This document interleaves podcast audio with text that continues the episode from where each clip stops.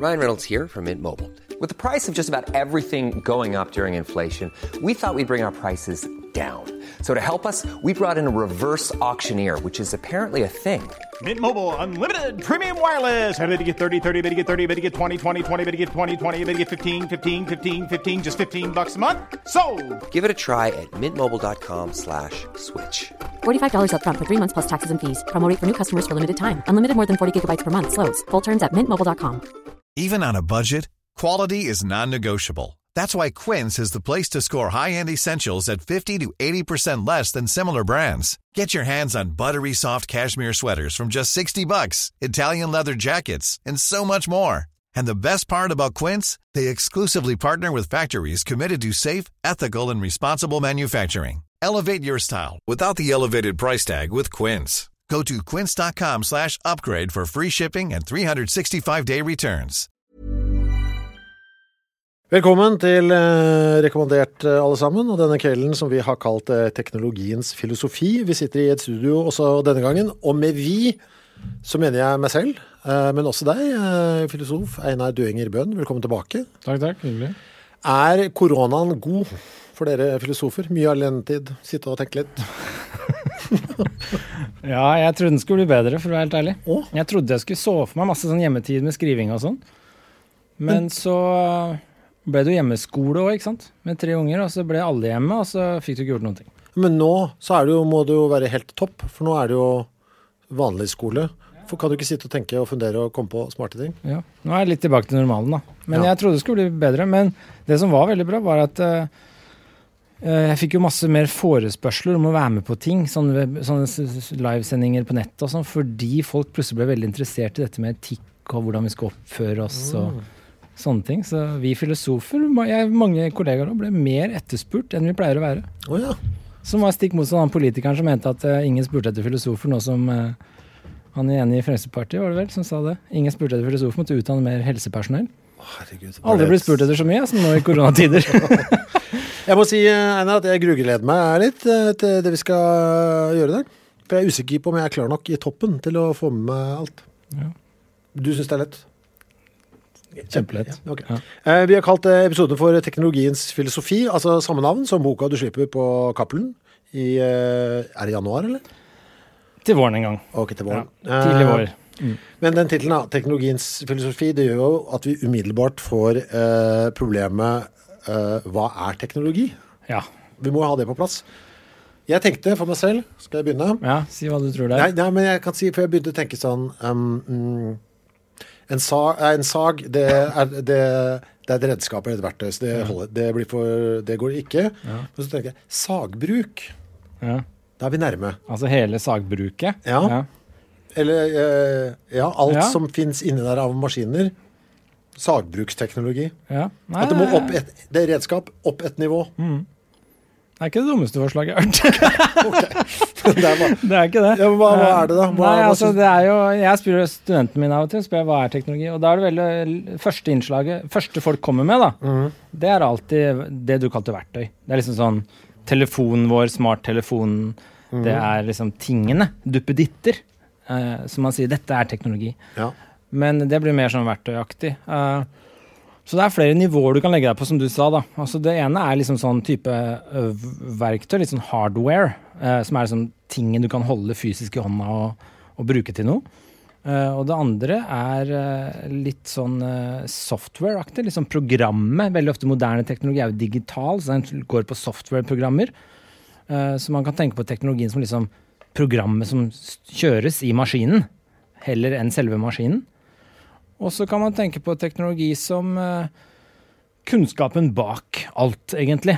Så det er mange forskjellige nivåer man legger seg på. da. Eh, og det er veldig sånn forvirrende, fordi folk snakker litt forskjellig om teknologi på forskjellige måter. Så eh, det varierer litt hvem du spør, da, hva de kaller teknologi. er vi altså- så enige om det? Finnes det sånn Nei, det er ingen enighet om det. Og Nei. hvis du leser teknologiens historie, altså begrepet teknologi, hvor det kommer fra, så er det veldig brokete historie. Den er ganske interessant, eh, faktisk, men den er veldig brokete. Den går veldig i mange retninger, og uklart hva, hva det kommer fra. Eh, men jeg kan si litt om det, for det er ganske gøy, egentlig, begrepet teknologi. da. Så det, det kommer jo av et gammelt gresk begrep som heter tekne. Tekne. Som å tegne, liksom? Nei, T-E-C-H-N-E. Tekne. Tekne. Jeg sa tekne lenge, men så har jeg sånn proffe antikkollegaer som sa det heter tekne. ja. men uh, tekne, tekne uh, det er et gammelt gresk begrep. Uh, og det er litt sånn Det handler om Det er en dyd. Det er faktisk en, en, karakteregenskap du har, som er en god ting, da, som du besitter. Litt sånn som å være snill og god og sånne dyder. Så er tekne en intellektuell dyd. Så det er en form for kunnskap. Og det handler om praktisk kunnskap. Så det er en sånn Kunnen oversettes det ofte med i norske tekster. Dette er tekne fra gamle greske tekstene. Og det handler om å kunne noe. Så tekne, det, du har tekne hvis du kan noe. Hva som helst? Ja, egentlig. Altså, det er ganske interessant. Ikke hva som helst, men det må være litt sånn fagkunnskap er en annen måte å si det på. Ja. Så eksempel en snekker er ofte brukt i gamle gresk filosofi på en som har, kan ha tekne. Så når du snekrer en veranda, eksempel, så kan du ha tekne. Da har du kunnskapen om hvordan du snekrer en veranda. Uh, og den kan være ren sånn praktisk, bare sånn du vet hvordan du gjør det, fordi du har blitt fortalt hvordan du skal gjøre det. Men så kan du ha litt sånn dypere form for tekne, og da vet du ikke bare hvordan du snekrer en veranda, men du vet også prinsippene bak det du gjør. Så du vet hvordan du skal gjøre det, og du vet hvorfor du gjør det du gjør underveis. Da besitter du ordentlig tekne. Så det er en slags praktisk kunnskap, men med en slags forståelse av prinsippene bak. Så det er liksom blanding av teoretisk og praktisk kunnskap. Og Det er det gamle greske tekne. Og altså Aristoteles, den greske filosofen, han sa at tekne er Det handler om å, å, kunne noe med et sant begrep.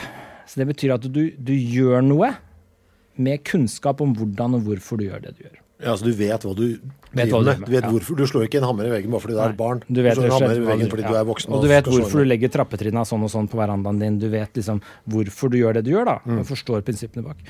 Og det er en slags fagkunnskap. Men den er ikke bare rent praktisk. Eh, Det er ikke bare, altså mange kan bli snekkere, men den som har tekne, den er liksom den som er en god snekker og forstår prinsippene bak det den gjør. Ikke sant? Ja. Så jeg kan lære meg å snekre, sånn som jeg har pussa en trebåt nå denne uka her. Og da har jeg lært meg hvordan jeg gjør det, men jeg vil ikke si jeg har tekne. Jeg har ikke den kunnskapen om prinsippene bak henne. Jeg har bare gjort det jeg har blitt fortalt. Det er et visst nivå.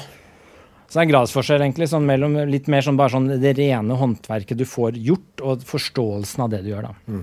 Så det er en slags praktisk kunnskap. Det kommer dette begrepet tekne av. Gammel gresk begrep. Og, eh, så teknologi i dag kommer av det. Og så gikk det via latinsk. Når Romerriket tok over verden, så kom det og ble erstatta med ars. Det er et gammelt latinsk begrep. Og det er det vi har på engelsk i dag som heter art. Kunst. Ja. Så kunstbegrepet vårt kommer fra det latinske ars og tilbake til greske tekne. Og det handler om å kunne noe. ikke sant? Så begrepet å kunne noe henger sammen med begrepet kunst.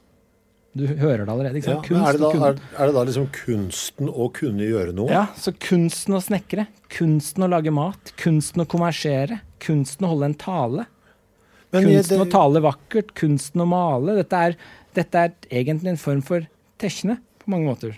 Så Men det er ganske sammen. langt fra det jeg tenker meg. For teknologi har liksom Det er noe som er fjernet fra meg.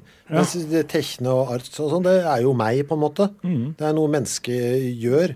Mens jeg føler at teknologi er noe Ja, fordi vi har, ja, jeg er helt enig. Det er fordi vi har fjerna oss. Det skal vi snakke mye om i dag. Det er fordi vi har fjerna oss fra liksom det vesentlige her. Men den gamle tekne, det som er interessant, er at kunst og teknologi kommer fra samme begrep, tekne. Eh, og det handler om å kunne noe eh, med en forståelse av hva du driver med. Men så er jo teknologi i dag Det er jo satt sammen av dette tekne, men det er også satt sammen av begrepet logi. ikke sant? Teknologi, det er to ting. Det er tekne og logos, som er et annet gammelt gresk begrep. Og logos betyr læren om, eller teorien om. Det er mer sånn teoretisk kunnskap om noe. Så hvis du tenker på psykologi, så er jo det syke og logos satt sammen av de to. Så det er læren om psyken. Og teknologi blir da læren om tekne, som er da en kunden. Så teknologi betyr bokstavelig talt læren om det å kunne noe. Ja. Men det, det holder jo ikke for det måten vi bruker ordet på i dag. Nei, så det har splitta seg helt. Så det gikk fra gresk, tekne, til latinsk ars. Så gikk det via tysk og fransk. Via fransk først, tror jeg, til tysk. Og da ble det til teknikk. Eh, Så teknikk, ikke sant, hva er det? Jo, det er å ha en teknikk inne. Hvis du har en god teknikk til å gå på ski, f.eks., så gjør du det veldig bra. ikke sant? Du gjør det riktig. Så det handler igjen om å kunne noe. Men så gikk det til teknikk. Eh, Inn i tysk eh, språk så brukte man teknikk veldig ofte. Og så teknologi, det begrepet, Det kom da tilbake igjen først sånn type 1700-1800-tallet. Så var det noen som begynte å bruke teknologi igjen. Men bokstavelig talt betyr jo det læren om teknikker. Men det er jo ikke sånn vi bruker det i dag. Nei. Eh, Men av og til så ser du noen tråder til det i dag også. Så teknologi har jo vært Hvis du studerer teknologi, f.eks., hva er det du gjør da? Da studerer du læren om teknikker, og det stemmer til en viss grad. Når du forsker på kunstig intelligens, f.eks., så er- driver, studerer du teknologi, en viss form for teknologi. Og da lærer du jo egentlig teknikker om hvordan du skal lage ting som funker på bestemte måter. Så det henger, veldig, det henger sammen, men det er veldig sånn broket historie. da. Og dette var bare en litt sånn karikatur på historien. Altså Det er en, en bok som kom i fjor som heter 'Technology', som forteller denne begrepslige historien, eh, som er ganske interessant. Altså Det er en veldig sånn eh, komplisert historie. Det er litt sånn frem og tilbake og bruk og sånn, men alle disse begrepene henger litt sammen. da. Techne, ars, art, kunst, kunden, teknikk. Også logos, som betyr læren om. Men hvordan ville du ha definert eh, teknologi i dag, da? For å få det til å eh, dekke det det, det er. Nei, det er vanskelig.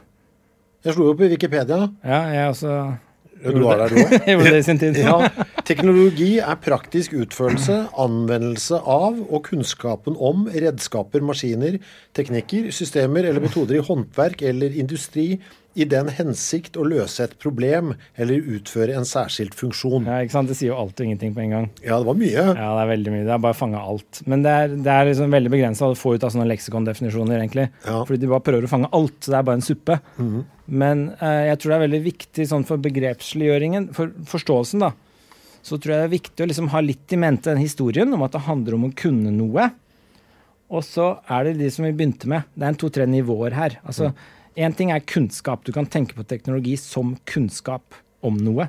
Om hvordan du gjør noe. Så da er det mer sånn gammeldags tekne sånn Det å kunne noe med sant begrep, altså det å kunne noe med sann forståelse for hva som faktisk er sant, da, når du gjør det, og hvorfor. Så da er teknologi mer sånn forstått som kunnskap. Og noen har forstått det litt sånn. altså Noen sier at teknologi er summen av all kunnskap om teknikker, f.eks. Eh, hvordan vi gjør ting. Men da identifiserer du teknologi med kunnskapen vi besitter. Så det er den ene forståelsen. Og så er det andre som eh, I andre enden av skalaen, da, så definerer du teknologi som hardware, som maskiner, som er verktøy. Eh, og da er f.eks. vaskemaskinen en form for teknologi. Da er det vaskemaskinen som faktisk står der og ruller og går, som er teknologien. Eh, Så det er to helt vidt forskjellige forståelser, egentlig. På den ene siden er det kunnskapen bak vaskemaskinen som er teknologien, og på den andre siden så er det maskinen som er teknologien. Den som står på kjøkkenet. Eh, eller hvor man har vaskemaskin. Hvor er det man har vaskemaskin? Gjerne i kjelleren. Kjelleren. Oppvaskmaskinen står på kjøkkenet. Ja, det står på kjøkkenet. Ja. Eh, og så Avslørt. ja, ja, ja, men det er greit, det. Og så er det dette, dette, er ikke, dette er ikke ditt. Nei, og så er det mellomposisjoner, da. Som er litt sånn Det er sånn jeg, du, noen tenker på som software, f.eks. Altså programvaren maskinen løp, kjører på. Det er en, egentlig mer eller mindre en algoritme som bare sier 'hvis det her, så det her'. Hvis det her kommer inn, så putt det her ut. Gjør det her. Det er instrukser, egentlig. Eh, det er også en form for teknologi. Eh, men det er en slags mellomposisjon, fordi den er ikke identifiserbar med hardware. Så nå holder jeg den her. Er det kamera som vi er Ja, ja, det skal være et lite Så kamera så her, for de som ser nå på holder jeg en, en, en hardware, ikke sant? Det er den fysiske telefonen jeg holder i hånda. Mm. Og så er software, det er programmet denne løper på, kjører på. Hvis jeg ødela denne maskinen her, som jeg har veldig lyst til, veldig ofte, mm. og bare trampe på den og knuse den, og aldri mer kjøpe meg en ny en, Ja. Så har jeg ødelagt Gjør det. Gjør det. Ja, men da har du ødelagt hardwaren, ja. Men ikke software. Nei. Programmet er jo helt likt, og alt er jo lagra i skya, så det hjelper jo ingenting. Det er bare en komisk eh, handling fra min side. Fordi all teknologien som sådan ligger jo lagra i skyer, og kunnskapen besitter de i Silicon Valley fra Apple og, og sånn sett. Så jeg ødelegger ikke teknologien ved å ødelegge maskinen. Så sånn sett så er jeg mer tilbøyelig til å tenke at teknologi ligger i programmet, kunnskapssiden av skalaen, heller enn i hardware. Jeg tenkte litt når vi begynte her Og eh, akkurat samme teknologi kan kjøre helt like forskjellige telefoner, ikke sant. Ja. Så det kan ikke være denne telefonen. Nei, jeg er enig. Jeg tenkte litt når vi skulle ha dette her, og begynte å tenke på hva teknologi er og sånn, så kan det være noe også med at Eller ligger det noe i teknologibegrepet uh, at det uh, forandrer seg? Altså at det kan for, forandre seg. Altså, hvis, altså, så det er mye sånn Hvis jeg ser nesten hva som helst jeg velger å ha teknologi øh, øh, ja, Noen fant, øh, øh, fant opp øh, forstørrelsesglasset. Og så, å, så kom mikroskopet, og her ser jeg at det er noen atomer. Mm, eh, oi, ja, og, at, og så plutselig sitter jeg med en atombombe. Sånn, altså, at liksom, man kan alltid mens i motsetning til noe annet som også skapes, et maleri, når det er lagd, så er det ferdig. Ja, ja. Eh, Du har skrevet en bok, altså noe som blir produsert, det er ferdig. Mens teknologi er noe som på en måte lever sitt eget liv i større ut... Nei, da, hvis du tenker sånn, så tenker du teknologien som mer type kunnskapen og teknikken. Ikke sant? Da er det mer teknikken vi besitter. Den forandrer seg og perfeksjoneres hele tiden. Så Apple er jo bedre og bedre til å manipulere oss, ikke sant? til å gå inn på riktige linker og sånn hele tiden. Det er en form for teknologi som de blir bedre og bedre på. Da perfeksjonerer de, og så forbedrer den teknologien seg. Og da har du fjerna deg fra den hardware-forståelsen. Denne maskinvaren. Men hardwaren vil også forbedre seg i neste Ja. og sånn. Ja, men ikke som teknologi. Det er bare mer sånn som det du implementerer teknologien Ja, det du legger i den, ja. Ja. Men selv en skrue vil jo bli bedre i neste generasjon. rustfrie skruer, ja. ja. altså er det enda lettere å skru. Ja, men det, det interessante er da om det er skruen som er teknologien, eller kunnskapen om hvordan du lager en Ja, ja, rustfri ok, skrue. ok, ok, okay, Jeg er tilbøyelig til å tenke kunnskap, da. Ja. Men eh, du kan også tenke på det som softwareprogram. Det er, det er jo ikke kunnskapen, for kan, et softwareprogram er egentlig bare en matematisk struktur. Mm. Og den fins selv om alle vi dør. ja. Ikke sant? To pluss to, fire fortsatt, om jeg og du forsvant. Eh, Slik at den matematiske strukturen fins, men vi har ikke implementert den lenger i maskinvarer. Eh, Så det er ikke, den strukturen er jo egentlig heller ikke vår kunnskap.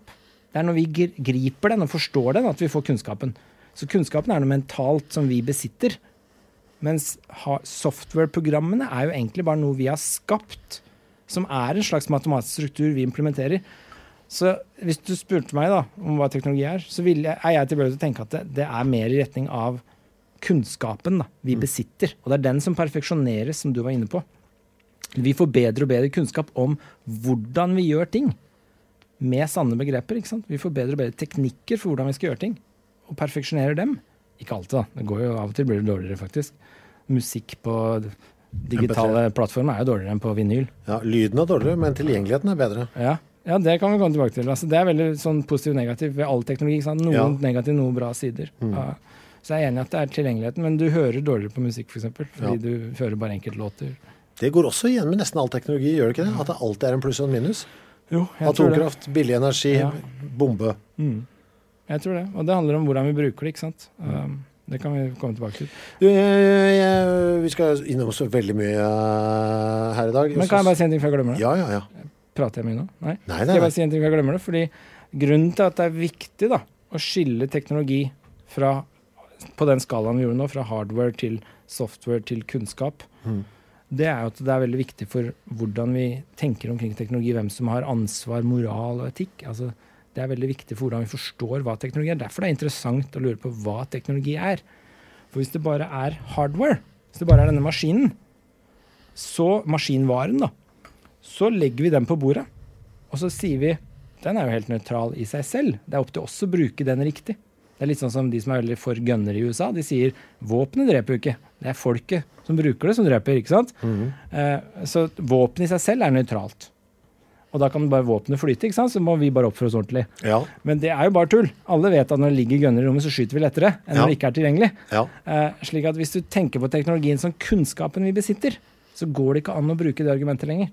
Du kan ikke da si at teknologien bak en smarttelefon f.eks. er nøytral. Når du besitter kunnskap om hva det gjør med oss. Men må man da Da er den moralsk lada med en gang.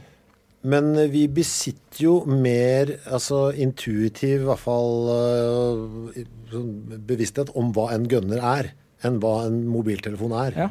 Eh, det er fordi vi kan Den er mye enklere teknologi, ikke sant? Ja. Eh, og mer historisk. Så det eh, skjønner man jo er farlig. Og Ja, så det er vanskelig å skjønne at smarttelefonen er så farlig, da. Mm. men den kan jo være minst like farlig. Men det kan vi komme tilbake til etterpå. Men altså, det er litt sånn, det er viktig å tenke på hva teknologi er, for å også klare å tenke klart omkring det mer etiske og moralske interessante med teknologi. da. apropos etisk og interessant, eh, vi har jo lovet eh, bioteknologi i dag også. Det er, litt, eh, kanskje, det er en del som jeg tror er litt usikre på hva som ligger i begrepet. Ja. Hva er, hva er det egentlig? Jeg er også litt usikker på det. Det er derfor du er her! Brygger du øl? Nei. Nei, det må du begynne med. Ja, men det lukter jo så Eller baker du brød? Ja, det, det, jeg har gjort det i hvert fall. Ja. For det, det er jo kremeksempel. Jeg på- vasker, jeg vasker klær, da, i motsetning til deg. Ok, det er greit. Ja. Det er bare å kjøpe nye klær. Mm. Det er jo kremeksempler på bioteknologi. da. Brødbaking og ølbrygging. Så hvis du slår opp en innføring i bioteknologi, så er det ofte det som er kremeks innføringseksempelet. Det er ølbrygging. Det er en av de eldste formene for bioteknologi. Fordi vi må bygge øl med gjær, liksom, som er Ja, altså det er, handler, liksom. altså Bioteknologi er jo teknologien til biologi eh, med biologiske blant biologi, celler. da. Altså Det er celleteknologi, altså hvordan manipulere celleaktivitet. Og det som er interessant med bioteknologi, er at når du, når du snakker om kunstig intelligens f.eks., så er det en tendens til å tenke at uh, digital teknologi generelt, så er det en tendens til å tenke i retning av mer sånn maskinvaren og hardware. Så kunstig intelligent er en maskin, det er et program du styrer. Så det er en ting, da. Mens bioteknologi er mye mer en teknikk. Det er en slags kunnskap. Så når du driver med klipping og liming av gener f.eks., så er ikke det en maskin nødvendigvis du identifiserer den kunnskapen med. Men du identifiserer med teknikker. Så du vet hvordan du manipulerer biologisk materiale. Så når du brygger øl, så, du, så veter du kornet litt først. Først tørker du kornet, så veter du hvis du gjør det helt fra bunnen av. Så veter du det, og så tar du det etter tre dager ut av vannet, sånn at det akkurat spirer litt. og så og så putter du det oppi litt sånn kokende vann, og så, og så putter du oppi gjær. Og så må ikke det være for varmt, for da dreper du gjæren. Og det vil ikke være for kaldt, for da kvikner den ikke til. Og så må du ha riktig temperatur. Og alt det er jo manipulering av biologisk materiale. Av celleaktivitet og molekyler og litt sånne ting. Og da er det en slags teknikk. Så bioteknologi, det er egentlig læren Det er egentlig i retning av det vi snakka om før. At det handler om kunnskap og teknikker som vi besitter, mer enn maskiner. Mens kunstig intelligens er jo, det er jo programvarer for eksempel, som styres. Så det er mye mer i retning av software implementert i maskinvarer. Vil kroppsbygging være bioteknologi? Ja, så kroppsbygging er, Hvis du doper deg, og sånn, så er det mer en form for bioteknologi. Så Rockestjerner har alltid veldig langt hår, f.eks. Drikker mye øl, B-vitamin, får håret til å vokse. Bioteknologi? Så det er en form for bioteknologi. Og det er litt sånn splitt i dagens bruk av teknologi, fordi bioteknologi snakker man ofte om teknikker, mens i mer sånn ingeniørteknologi så snakker man ofte om programvare i maskinvare. Så da er det maskinene og teknikkene bak maskinene som implementeres i maskinene. Mens i bioteknologi så er det instrumentene er litt sånn underordna. Du kan klippe og lime litt genmateriale på kjøkkenbordet, liksom. Eh, mens eh, du kan ikke kjøre liksom et sjakkprogram på kjøkkenbordet på samme måte. Da må du ha maskinvare og, og software og sånn som funker. Slik at det er litt sånn splitt i de to retningene om hva teknologi, hvordan de bruker begrepet teknologi. Da. Det er ganske interessant. Og det er kanskje nå er jeg vel litt spekulativ da, men det er kanskje derfor bioteknologi er så mye mer sånn etisk åpenbart problematisk også, fordi det handler om direkte interaksjon fra oss med eh, teknikker vi kan, og kunnskap vi besitter, som er veldig lada. Og så bruker vi det på oss, på kroppen vår, på materialet. På vi klipper og limer litt i gener, vi liksom fjerner de fostrene vi ikke vil ha, sånne ting. Og det er veldig touchy. Mens når du bare setter i gang en sånn målretta reklameprogram for å få riktig reklame sendt til deg via noen algoritmer, så er liksom ikke det så touchy. Nei, ikke sant? Eh, men er, begge deler er bare teknikker, sånn jeg ser det. da. Er det nesten en form for bioteknologi det også? Fordi den faktisk gjør ting med hjernen vår? Ja, egentlig. Litt sånn psykoteknologi, kanskje. Ja, ja men litt. Jeg er helt enig. Det er kjempe Jeg mener det. Jeg, hele den digitale revolusjonen som foregår nå, alt med digitalisering, alle smarttelefoner spesielt, som jeg håper vi kommer inn på senere, er jo det er, eh, det er et livsfarlig eksperiment. Altså, det er jo et gigantisk eksperiment globalt som ingen vet hva kommer til å skje. Vi, altså, det er jo fort å gå Du var innpå der. Men altså, har man sagt bioteknologi, så kan man like gjerne si transhumanisme. Eh, vi må innom det, ass. Det ordet der, transhumanisme, altså, det er noe litt sånn ullent med det for meg. Eh, det, altså, det høres ikke bra ut. For det høres ut altså, Nå skal vi transcendere humanismen. Altså, vi skal fjerne oss fra det gode, fjerne oss fra kjærligheten. Altså, det er det det høres ut som. Humanismen, adjøs, den transcenderer vi nå, så går vi over i noe annet som er kaldt. Det er det det høres ut som, syns jeg. Ja, Ordet. det er litt uh, touchy, pro problematisk. Men jeg er du ikke enig i ordet. Jo, jeg er enig, men altså, det er jo ikke det det egentlig betyr. da. Nei. Altså Transhumanisme er litt misvisende, faktisk. fordi sånn det egentlig brukes, så er det jo handler om å transcend, altså overskride. betyr Transcendere betyr å overskride noe. Du går utover det. Eh, og transhumanisme betyr egentlig å transcendere humanity. Menneskeheten. Det Ja. betyr ikke å transcendere humanismen. som er en, rett, en idéretning hvor man tenker på liksom at eh, mennesket er i sentrum for verdier og kunnskapsbesittelse, og vi er selv ansvarlige for det vi gjør, og vi har iboende verdier og sånn. Det er mer sånn humanismetenkning. Eh, sånn human-etisk forbundretning i det. Og det er ikke den nødvendigvis du skal transcendere med transhumanismen. Du skal transcendere menneskeheten, arten. Den ekstreme form for transhumanisme. Slik at det er litt misvisende, for det som handler om å, trans å komme seg videre og bakenfor humanismen, det kalles ofte posthumanisme.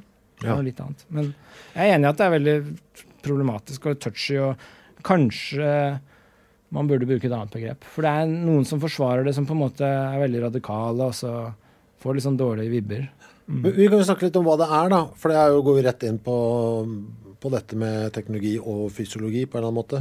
Altså Det er vel tre typer, kan vi si det sånn? eh, Delt inn i liksom grader av eh, transhumanisme. Ja, Den mildeste, den Ja. har vi begge to på nesa nå. ja, den mildeste er vi fan av. Ja, Brillen. Brillene. Hva skal vi kalle den? det? Preventiv?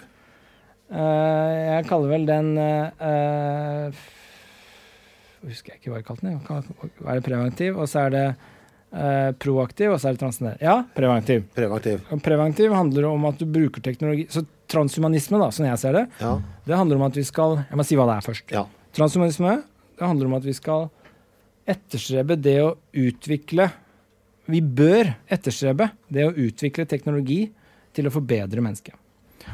Eh, Så vi bør, vi bør jobbe med å utvikle teknologi, og så bør vi jobbe med å spre den og anvende den slik at vi forbedrer mennesket. Menneskeheten. Eh, Og der kommer det masse nyanser og grader og sånn. Og der er det tre grader. Den ene er preventiv, som du sa. Det er brillene våre, f.eks. Krykker. Det er jo alt mulig rart vi driver med, hvor vi fikser det som de skavankene vi ser. da. Så når jeg brekker beinet, så bruker jeg krykker. Det er preventiv i den forstand at jeg fikser meg opp igjen mot normalen.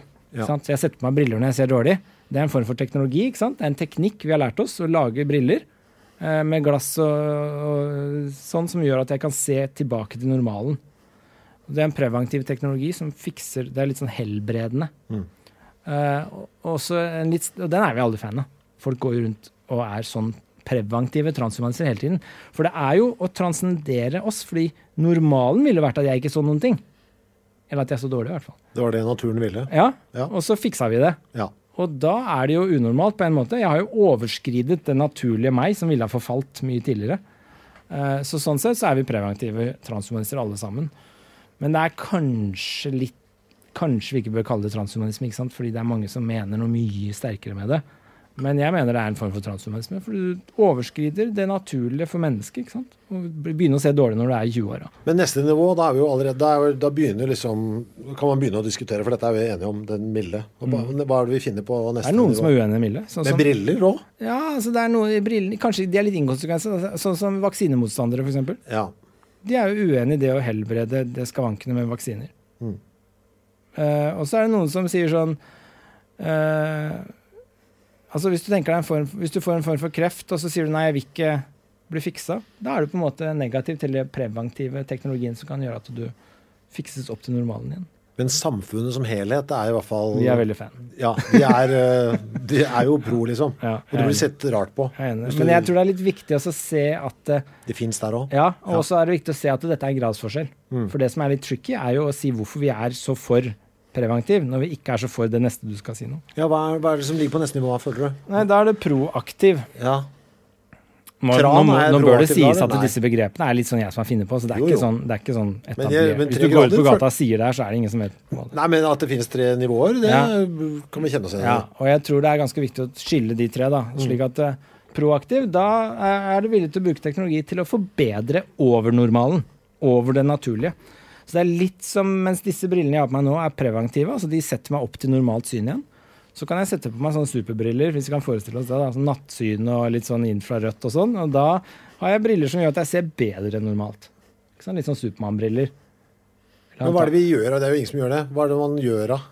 Nei, altså En god analogi Doping? Ja, en god analogi er doping. da. Så god Ja. analogi er at du tar eh, som jeg har brukt et sted, tror jeg, er at du tar antibiotika for å bli frisk til å løpe. Det er en form for preventiv teknologi. Mm. Og så er det det å ta doping for å løpe fortere enn alle andre. Det er en form for eh, proaktiv.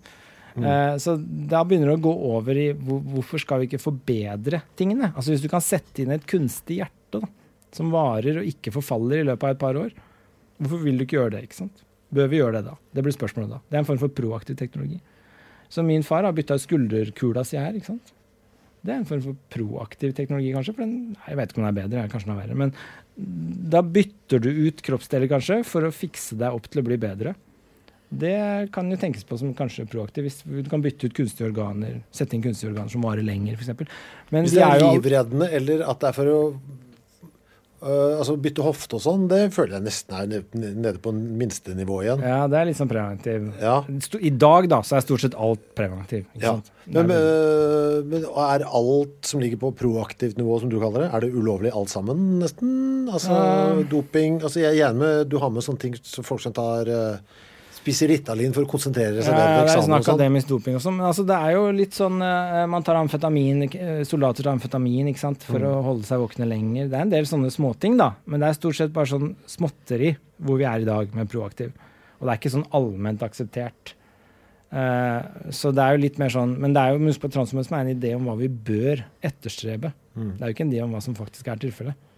Så det er et spørsmål om hva vi bør kjempe for. Bør vi bruke litt penger på å fikse kroppene våre så vi lever lenger? Bør vi bruke litt penger på å gjøre sånn at hjertene våre funker mye bedre? Sånn tenna, f.eks. Tenna er en helt horribel oppfinnelse fra naturens side. De mm. råtner jo før du rekker å gjøre noe som helst. Du i de, det er kjempevondt.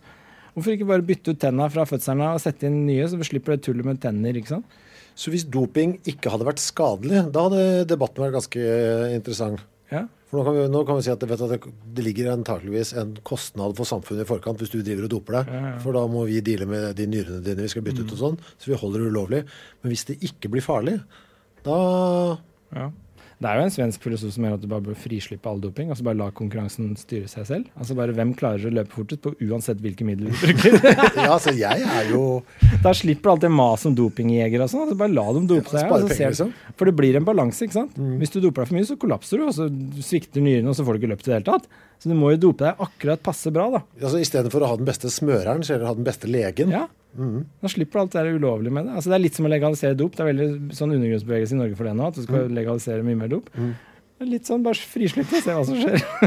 La oss hoppe til siste nivået ditt. Ekstrem altså transhumanisme. Hva er det da? Ja, Da er det sånn ordentlig science fiction. Altså Da er vi over i at vi bør etterstrebe å overskride hele arten vår. Altså Da bør vi gå over i en ny type art. Altså Da bør vi bli f.eks. kyborger eller roboter, eller da bør vi liksom bytte ut alt. Eller noen snakker om å liksom laste opp sinnet vårt i maskiner, datamaskiner. At uh, vi kan uh, lagre oss selv på chipper istedenfor å leve online i stedet for i kropper. Mm. Altså Da er du helt over i science fiction. Uh, men det som er interessant med det, er liksom jeg syns er interessant, da, som filosof med det spørsmålet, alle disse tre gradene, det er liksom Hvorfor er vi så implisitt fan av den første laveste, men begynner å synes det er litt sånn uggy når vi går over på den andre? Og så lever vi litt høyt når vi går over på den tredje. Eh, fordi det sier noe interessant om hva det er vi er redd for, da. Jeg har lyst til å si, Kan jeg komme med et sitat fra deg, eller? Ja. Jeg leste en artikkel eh, du har skrevet, der du har en ganske flott, litt passiv-aggressiv setning, ja. som, jeg, som jeg er ganske glad i. Bare fanatikere mener at vi skal sitte passivt og se på naturen gå sin amoralske gang. altså, du er en ja-mann. Hvem var det som sa det? Det var bra sitat. Ja. ja, nei, altså, jeg syns jo det er uh, litt sånn paradoksalt. Altså, jeg liker jeg tror, er, jeg tror, det er veldig vanskelig å argumentere mot transhumanismen. Så jeg tror transhumanismen har det beste argumentet. Ja. Uh, for uh, tenk deg liksom at når naturen går sin gang, og vi lar kroppene fungerer sånn de gjør fra naturens side. Eh, vi ser at vi kan hjelpe folk, f.eks.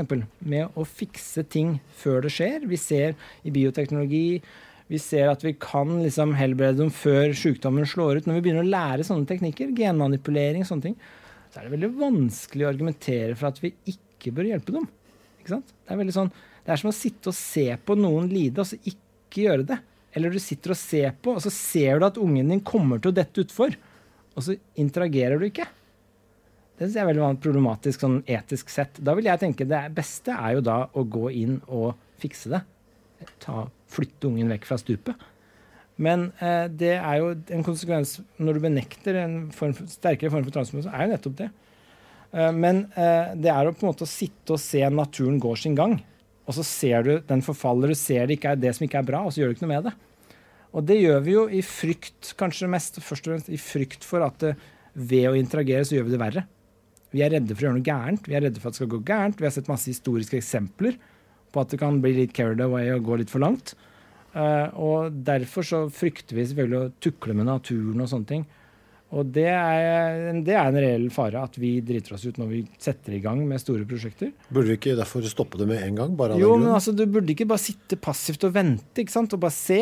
Ikke, da klarer du ikke å stå opp om morgenen. Altså, tenk deg alt som kan gå gærent fra du står opp til legger deg? Jo, men akkurat liksom å tillate uh, altså, Se på enhver teknologi, ny teknologi som har kommet. Mm. Det første som skjer, er at pornoindustrien sier at dette er gøy, dette skal vi gjøre. Mm. Og det andre er rett etterpå så kommer de kriminelle. Ja, altså, Våpenindustrien, ja. ja. Det er jo punkt to. Er du ikke redd for at hvis vi sier at du, det er greit å få på en robotarm her og en robotarm der, at vi plutselig har liksom kriminelle jo. kyborgs som bare løper rundt, og så er alt helt umulig plutselig? Jo, jeg er kjemperedd for det.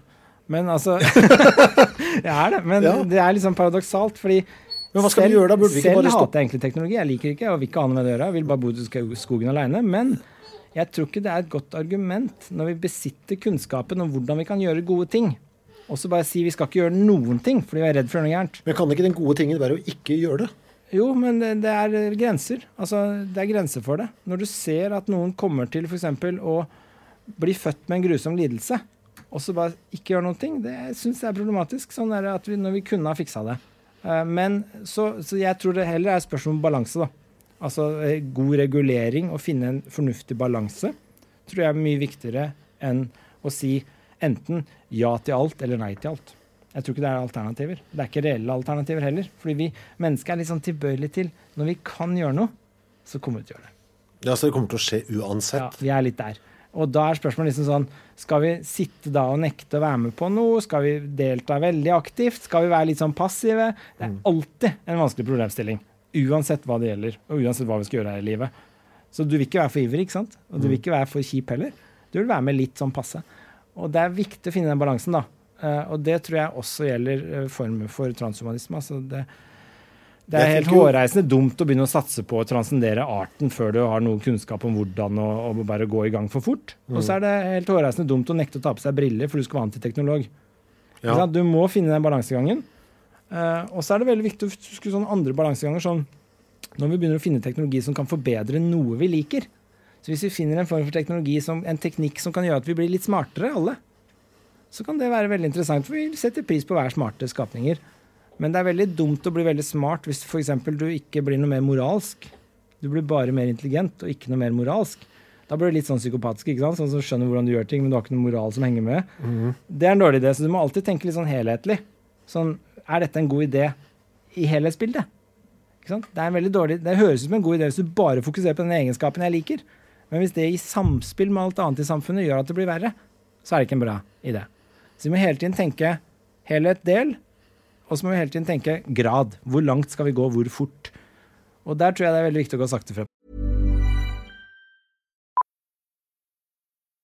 Millions of people have lost weight with personalized plans from Noom.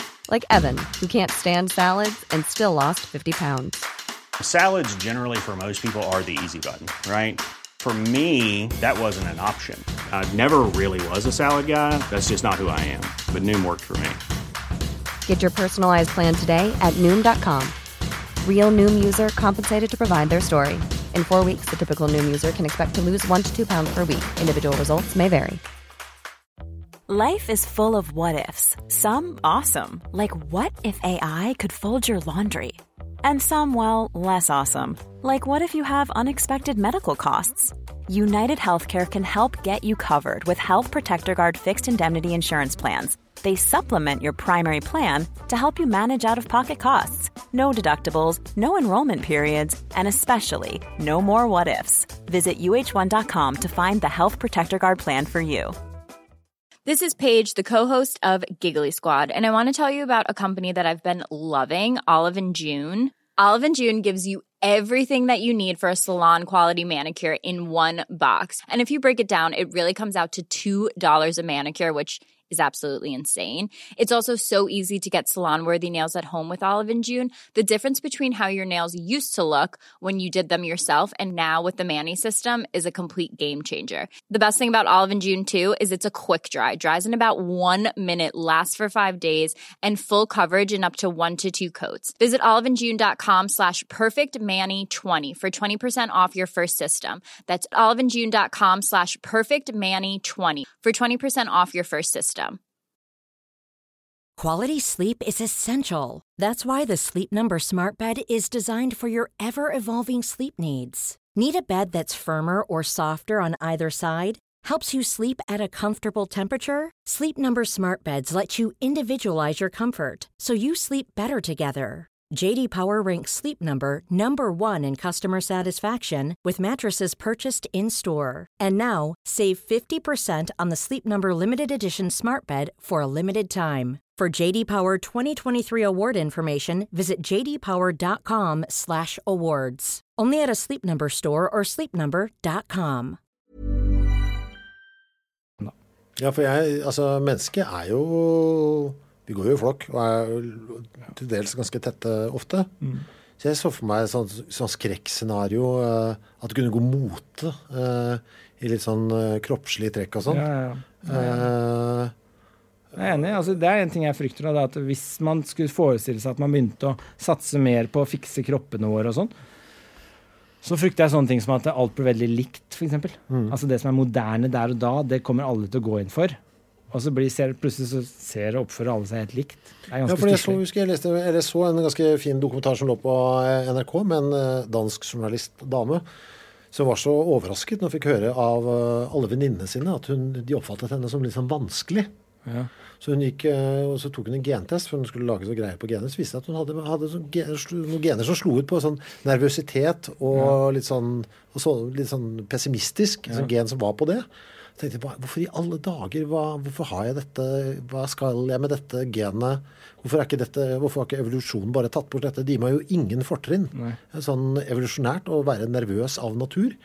Og da sa han uh, genmannen vet du jo faktisk så er, det det. Det er alltid bra at det er noen nervøse i, i flokken som da ikke setter seg i den kanoen og prøver å nå Ja, ja, den andre øya. Altså, Vi trenger det som en backup. Ja. Du er løsninga. Ja. hvis, hvis arten blir for lik, så er du farlig for oss som art. Jeg er helt enig. Og det er det sånne ting er Det syns jeg kanskje er en av de bedre innvendingene. da, At det blir for uniformt og for likt. Altså Det er en fare. fordi Bare tenk på sånne enkle ting som at hvis alle hvis vi, altså, grunn- Det er jo en grunn til at du ikke skal drive og, og lage barn med nær familie. ikke sant? Fordi genma, genmassen blir så lik at du blir mindre resistent for sykdom, f.eks.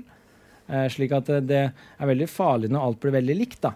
Eh, og så blir det ikke minst veldig kjedelig i verden hvis alle er helt like. Så det er noe med mangfoldets iboende verdi som mange snakker om. Altså det er en god ting at det er et mangfold. Og det er derfor jeg tror det er viktig at det reguleres veldig sterkt, sånne ting. Uh, sånne ting. Men jeg tror det er veldig jeg tror det er veldig dumt og liksom alt, sånn som alt nå for tida. Liksom. Altså, enten så er du sånn veldig for eller veldig mot. Det skjønner ikke jeg helt. Altså, det er alltid, alltid middelveien som er den for mest fornuftige. Dette sa gode gamle Aristoteles i sin tid. Altså, det er alltid en gylne middelvei. Det er alltid liksom midten som er best. Og det sier altså mannen som sa Hva var det du sa? At uh, uh, Jeg husker ikke. Du hadde det grusomt uh, sitatet som kom i stad. Uh, ja, men du mener det? Middelveien? Ja, ja, ja, men jeg kanskje heller mer mot litt mer aktivitet enn bare den kjedelige middelveien. da. Ja, ja, men det er litt sånn skjønn. Det er litt sånn hvordan du vil legge, hvor du vil legge deg, da. Men ta Eh. transnaturisme også, da. For det var vi så vidt innom når du snakka om meningen med livet. For jeg syns det var så gøy at du var litt for der òg. At vi må tukle litt mer med naturen. Og forbedre den. Mm. Er det ikke det Altså har ikke mennesket mer Altså på det feltet, mer enn noe annet felt, vist at vi ikke har peiling? Altså nå går jo klimaet rett åt skogen. Altså Ja. det, det der behersker vi jo ikke. Ja, men spørsmålet er liksom eh, Det er to spørsmål. ikke sant? Det ene er burde vi ha begynt å tukle til å begynne med? Ja. Eh, og når vi først har fucka det opp, hva bør vi gjøre da? ja. Eh, og hvis vi nå begynner å se teknologi for å få Husk på hva det ligger i forbedre. Ikke sant? Det vi ønsker med transhumanisme og transnaturisme. Transnaturisme er jo da samme ideen på naturen. Altså Du skal bare bruke teknologi til å forbedre naturen. Ja, Forbedre mennesket, bedre naturen. Men vi får det jo ikke til. Nei, men det er, det er et spørsmål om kunnskap. Altså Vi er dårlige til noe, men det betyr ikke at vi ikke bør gjøre det. Altså Hvis jeg er veldig dårlig til å hjelpe noen, så betyr ikke det at jeg ikke bør hjelpe noen. Det betyr bare at jeg bør prøve å gjøre det mye bedre. Eller i verste fall la noen andre gjøre det som kan Jo, det. men er ikke dette litt som at du har en, en med parkinson? Han burde hjelpe han som har tannverk med dette tannlegeboret. Er det ikke det du egentlig nå sier? Vet du hva? Jo, du burde hjelpe noen, men det er ikke du som burde gjøre det. Men er det ikke det som er tilfellet her? Jo, vi kan men- ikke vi, vi, klart vi, burde gjøre noe. vi må gjøre noe med naturen, men kan vi sette mennesket til å gjøre det i det hele Ja, men Hvem andre skal gjøre det? AI? Kunstig intelligens? Ja, for vi får det ikke til. Kan vi jo sette dette ut til en nøytral tredjepart? Du ler av meg, du. Nei, men altså, jeg bare, det er jo en Fordi det vi, viser, vi, kan, vi behersker jo overhodet ikke. Så, men er jeg helt på bærtur nå? Nei, nei, nei, men altså, det, vi må jo lage denne AI-en, da. Altså, den Jo, jo, det er vi jo helt nødt til. Men altså, den må fôres med Men altså, jeg, Gud, jeg ler, det, det vil jo fortsatt være vi som har satt i gang da. Altså, det Samme ideen, ikke sant. Altså, vi må, hvis, om, om jeg står og gjør det med hånda mi, eller om jeg la, lager en maskin som gjør det, så er poenget bak transhumanisme og transnaturisme det er jo bare å forbedre disse tingene. Ikke sant? Men er det vits i å snakke om det engang, transnaturisme, når vi ikke kommer til å klare det på noe tidspunkt? Nei, men vi, vi klarer det jo, ikke sant? Husk på hva vi driver med allerede. Altså hvordan vi f.eks. verner Altså bare det å altså, interagere og bevare en art Ja. er jo en interaksjon i naturen. Ja. Og bare det å nå protestere mot vindkraft i norsk natur, det er jo begge deler en interaksjon. Altså Vi vil bevare naturen som den er, på den ene siden. Og så er det noen som sier nei, nei, vi kan bare sette på noe vindkraft for å bevare et, et annet perspektiv på forbedring. Ikke sant? Så begge deler er jo en slags inngripen vi ønsker. Den ene ønsker å ikke gripe den andre ønsker å gripe den, men begge ønsker det for at naturen skal være på sitt beste. Så uansett hva vi gjør, så er det jo allerede sånn at vi har jo allerede fullstendig kontroll, tatt på en måte, og ikke kontroll på, men altså vi har det, det er noen som påstår at det fins ikke lenger egentlig vill natur. Den er allerede menneskedominert. Selv de skogene vi lar være i fred, er jo allerede i fred fordi vi lar dem være i fred.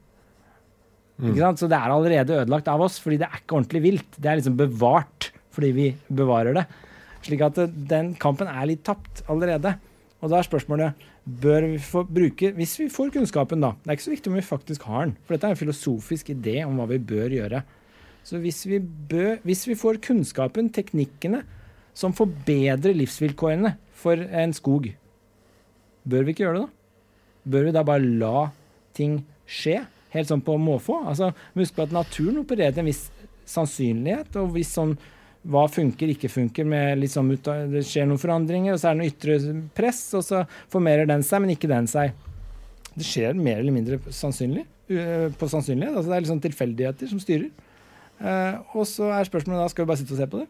Eller skal vi der vi kan hjelpe til for å forbedre den? Og der er jeg tilbøyelig til å si vi bør hjelpe til der vi kan, og det gjør vi til en viss grad allerede. Vi protesterer mot ødeleggelser av naturen. Vi, vi setter ut salt til elgen, ikke sant? Før elgjakta. Vi, eh, vi holder ulvebestanden på et visst nivå.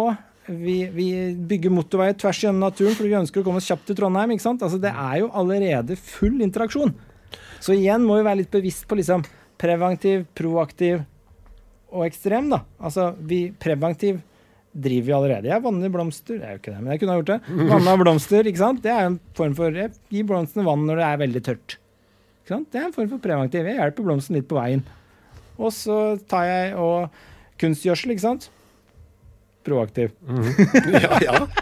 Og så er det ekstrem. Eh, det er Hvor vet du ikke kryss, hva. krysser to Nei, men arter. Genmanipulert mat, for eksempel. Ja. Da. Det er jo ekstrem form for eh, Altså, Men- Da har du transcendert arter. Hundeoppdrett, ikke sant. Hva er det? Galskap. Ja, men det er jo egentlig proaktiv. Vi har jo tatt kontroll på naturens gang. Ja. Og så har vi oppdrett, eh, driver med hundeoppdrett, så Og så vi avler vi frem den arten vi vil ha. Ja, som ikke engang klarer å Så føde får vi sine masse egne sånne barn. rare arter. Ja, som er direkte skade mot dyret selv. Ja. Vi får ikke til det. eller? Nei, det er vi dårlige på. Men altså, Ja. det, er viktig å ikke blande det at vi er dårlige på noe, og det om vi bør prøve å gjøre det bedre. Men trenger vi egentlig disse to orda?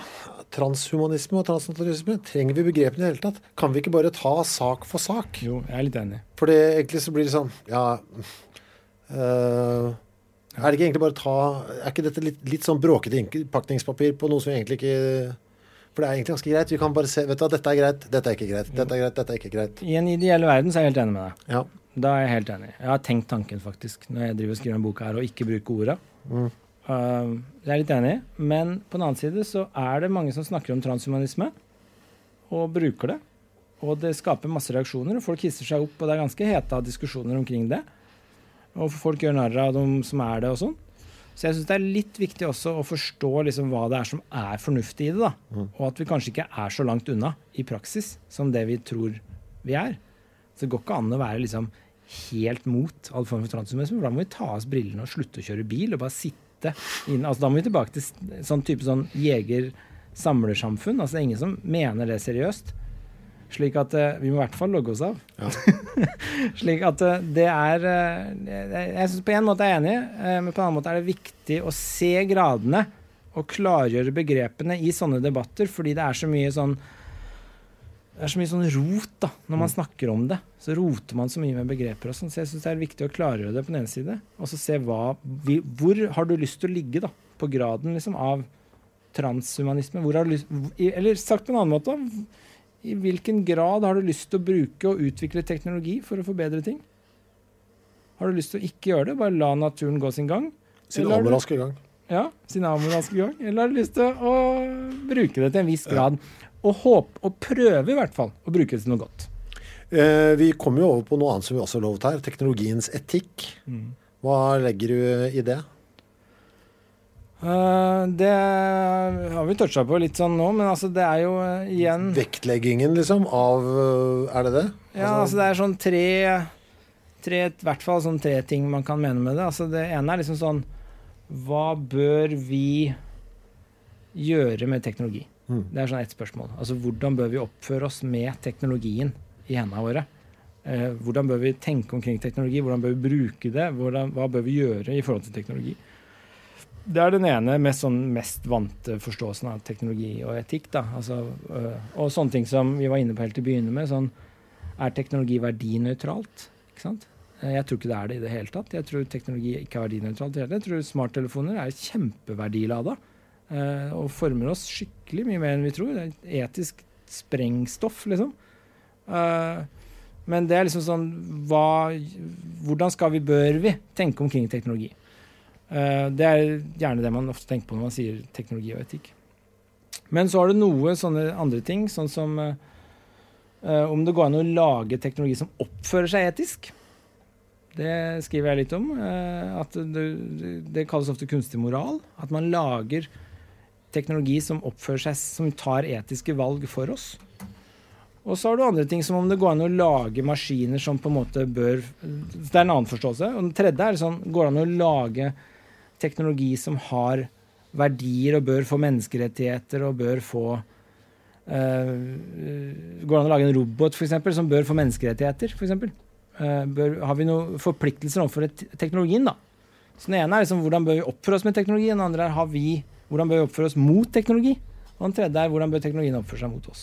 Kanskje vi skal hoppe rett Hvis det var det du mente, eller mente du noe annet? Ja, ja, jeg bare tenkte må være litt hyggelige mot de som har uh, skrudd på podkasten i dag. Vi har lovet i innsalget at du skulle snakke om uh, teknologiens etikk. Tenkte Ja. jeg, Da må vi passe på å få det med. Ja. Uh, skal vi gå rett over på dette med moral, eller? Jeg syns det er så gøy, akkurat det. For du er jo i gang med et sånt forskningsprosjekt på kunstig moral. Uh, altså hvor du forsøker å lage kunstig intelligens som også er moralsk. Stemmer det? Ja. Da har jeg tre spørsmål. Hvem, hva og hvordan. Altså, hvem, hvem er dere? Hvem er dere som sitter og fikler med dette?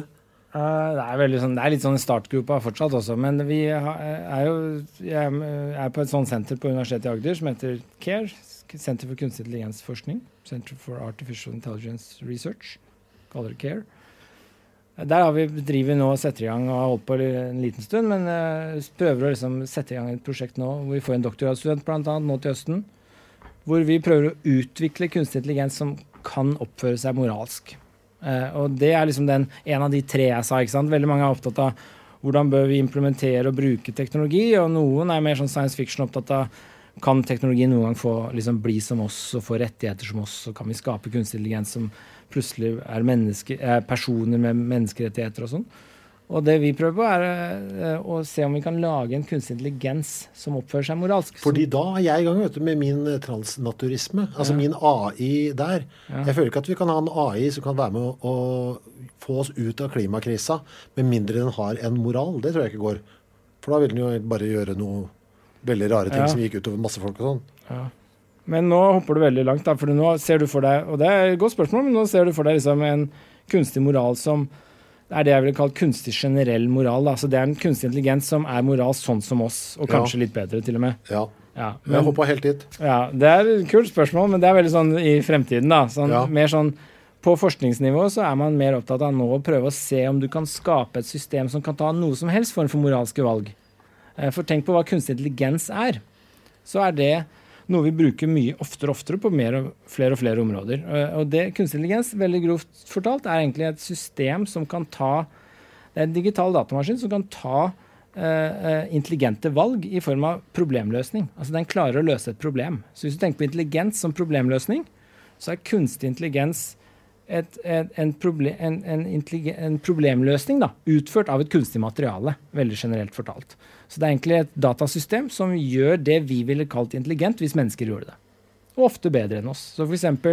gjenkjenne kreft i føflekkbilder er det kunstig intelligente maskiner som gjør, eh, bedre enn leger i dag. Eh, og det handler om at de har lært seg å løse problemet. Hva er det som karakteriseres som kreft, og ikke i sånne føflekkbilder. Uh, spille sjakk er det systemer som gjør bedre enn oss. Dette handler om intelligens, problemløsning, løse komplekse problemer. Eh, men de er jo ikke noen form for moral. Men disse jeg, det er derfor jeg tenkte at det kunne være altså jeg ble jo sånn, Først tenkte jeg vet du, hva, altså Moral handler jo stort sett ofte om å foreta et valg. Mm. Uh, altså det er jo, Moral er jo problemløsning. Ja, Og Sånn sett så føler jeg at det er programmerbart. Men så tenker jeg, men moral er samtidig også skjønn. ja. I så stor grad. Det er så viktig del av moral å utvise en eller annen form for skjønn. Klarer man å programmere skjønn? Nei, det kommer litt an på hva du mener med skjønn, da. Uh, altså det er det kjipe svaret. Fordi Ja. skjønn er jo egentlig Det handler om å kunne klare å se et, et god løsning på et konkret problem. uh, lagt under litt mer sånn generelle uh, regler. Og det, så Hvis du først tenker hva moral er, da, som du sa, så handler det om egentlig å veie opp egeninteresse mot andres. Det er det moral veldig stor grad handler om. Altså, hva, hva bør vi gjøre nå, sånn at det liksom er riktig, moralsk riktig valg. Det handler ofte om liksom, hvordan bør jeg veie opp det jeg har lyst til nå, fremfor eh, det andres interesser også er involvert. Så må du finne en god løsning, hvor du ikke liksom overkjører eh, andres interesser til fordel for deg når det blir gærent. Eh, også, men intelligens, og det er en form for problemløsning, sånn som du sa. Men intelligens alene er ikke en moralsk form for problemløsning. Intelligens alene er bare kompleks problemløsning. Da løser du bare et problem på en måte som vi ville kalt intelligent. Det kan gjøre uten å være moralsk. Så vi har systemer som vinner over mennesker i sjakk. Vi har systemer nå som vinner over mennesker i go, som brettspill som er veldig morsomt.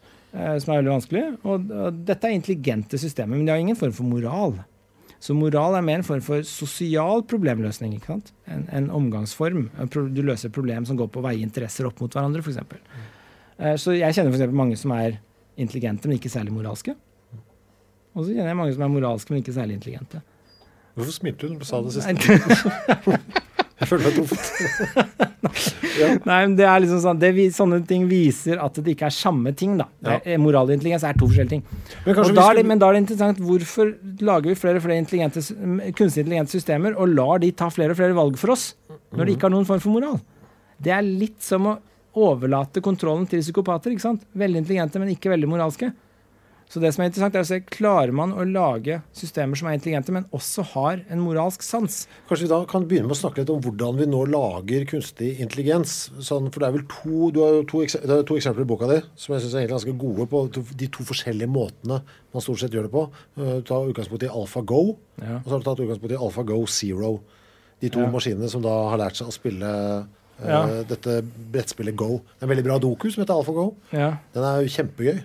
Det er egentlig samme, veldig mye av den samme teknikken, da. Ja, eh, de men- to. Men ja, altså, hvis, hvis, vi har kanskje aldri sagt hva kunstig intelligens er her nå. Nei. Ordentlig. Eller eksempler på det. Men eh, sånn som eh, kunstig intelligente eh, systemer sånn som AlphaGo, da. Det er sånn I 2016 så lagde de et system som vant i det brettspillet Go. Det var litt sånn veldig sånn kult eksempel. Vanskeligere enn å gjøre en i sjakk, f.eks. ja, det er, åpner seg mange flere muligheter enn i sjakk veldig fort. da. Eh, Så det er veldig vanskelig å slå mennesker der. Men det vant de i 2016. Og det gikk ut på at du trente opp et system. Du implementerte regler for brettspillet. Og så eh, trente du opp systemet på tidligere spilte Go-spill. Slik at det gjenkjente eh, tidligere spilte Go-spill. Og så for hvert trekk du da spilte mot det, så regna du sannsynligheten for eh, alle de trekk, eller nesten mange trekk du hadde tilgjengelig. For hvert trekk du tok, da, så fant du ut hvor mange trekk du hadde tilgjengelig. Så regna du sannsynligheten for hvilke av de trekkene som mest sannsynlig leda til en vinnerstrategi. Basert på alle de Go-spillene de hadde sett. Så det de gjorde, var egentlig bare å etterligne de proffe Go-spillerne. Og så så de for hvert trekk du tok, om hva sannsynlig de burde ta for å lede til en, en, en vinnerstrategi. For å vinne. Så trente man opp på en haug med Go-spill, så de fikk masse data som de kunne sammenligne med. Og så spilte de mot verdensmesteren, og så vant det 4-1. Fire av fem kamper. Uh, og så Da var det trente på vår kultur og vår intelligens når det gjelder Go. Så masse mønstre, og så så det hva det mest sannsynlig leda til det. Uh, og så vant jeg. Og Det er en form for kompleks problemløsning. ikke sant? Det var veldig kompleks, og vis, de, det er en dokumentar på Netflix om det som er veldig fin. Kjempegøy.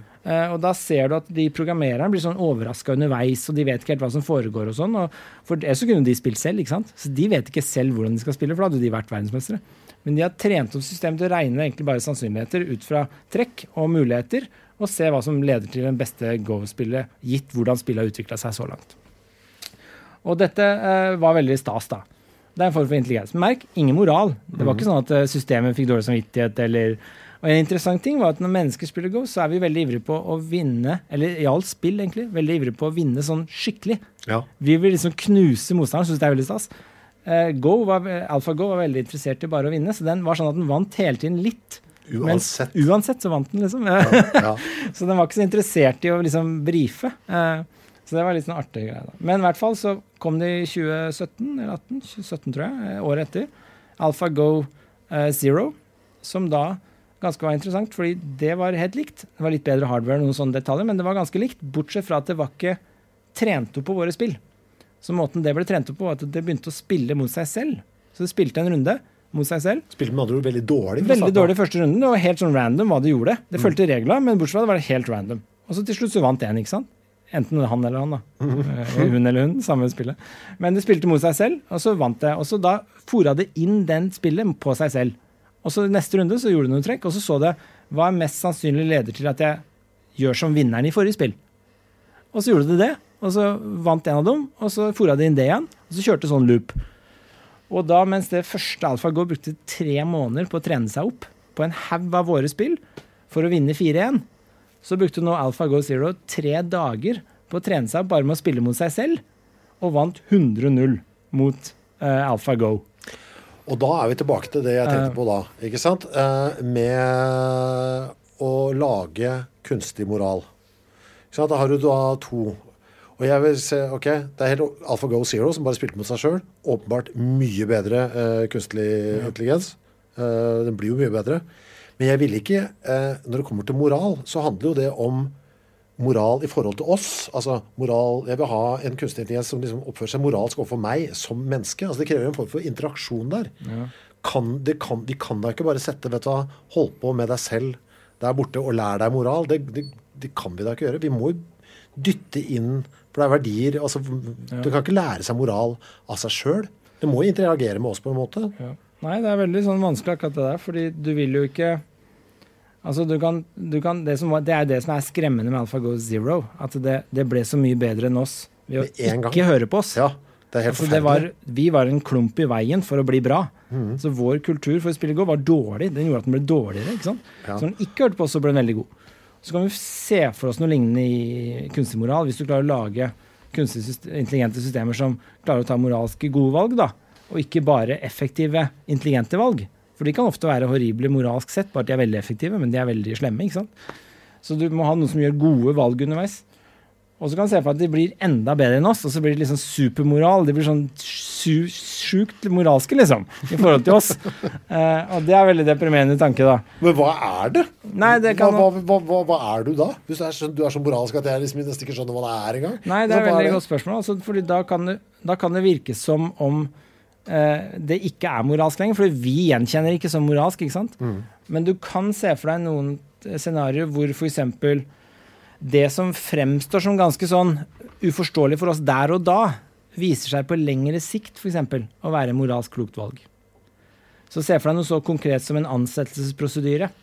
Og så ansetter du i stor bedrift, f.eks., så skal du ha ansettelsesprosedyre, så kjører, lar du kunstig intelligenssystem kjøre gjennom alle prosessene og CV-ene og alt som er, så kan det være at den ser noen moralske dimensjoner der om hvordan den skal ansette, som på en måte over sikt vi ikke så der og da, for vi var så farga av våre omstendigheter, at vi på over et tiårsperspektiv innså at shit, vi burde ha gjort sånn som den maskinen sa den gang. Så den kan være til hjelp sånn sett, da. Men vi vil oppfatte det som umoralsk i samtiden. Ja, der og da, kanskje. Ja. Men det er også et problem hvis en sier at noe er moralsk som vi er helt uenig i, og forblir uenig i det. Så er det sånn Kanskje det ikke er moralsk, ikke sant? Ja. Det er veldig vanskelig å vite det da. Ja. Så det er et kjempeproblem. Og så tenker jeg Moral er også noe som forandrer seg over tid. Altså Det er jo, det er jo noe sånn bølger og går hva som er moralsk og ikke. Altså Hvis du skal skape en kunstig, en kunstig som har moral, så må den jo hele tiden kalibreres opp mot oss. Altså Ja. klarer å justere, Det må, er nødt til å interagere, er det ikke det? For Jo, liksom- altså interagere, det bør den jo. Altså, den bør jo trenes opp på data til en viss grad. Altså, den bør, altså, den bør eh, kalibreres til en viss grad med oss, altså, i den forstand at den bør jo samsvare med våre verdier. Vi ønsker ikke å skape noe som går på tvers av våre verdier. For da klarer ikke vi å gjenkjenne det som moralsk. Men tror du at dette lar seg gjøre? Ah, til en viss grad, dette? i små babyskritt, så tror jeg det lar seg gjøre. Så det vi driver med, er å prøve å se f.eks. om Altså vi har noen brettspill som er, eller noen dataspill som har en moralsk dimensjon.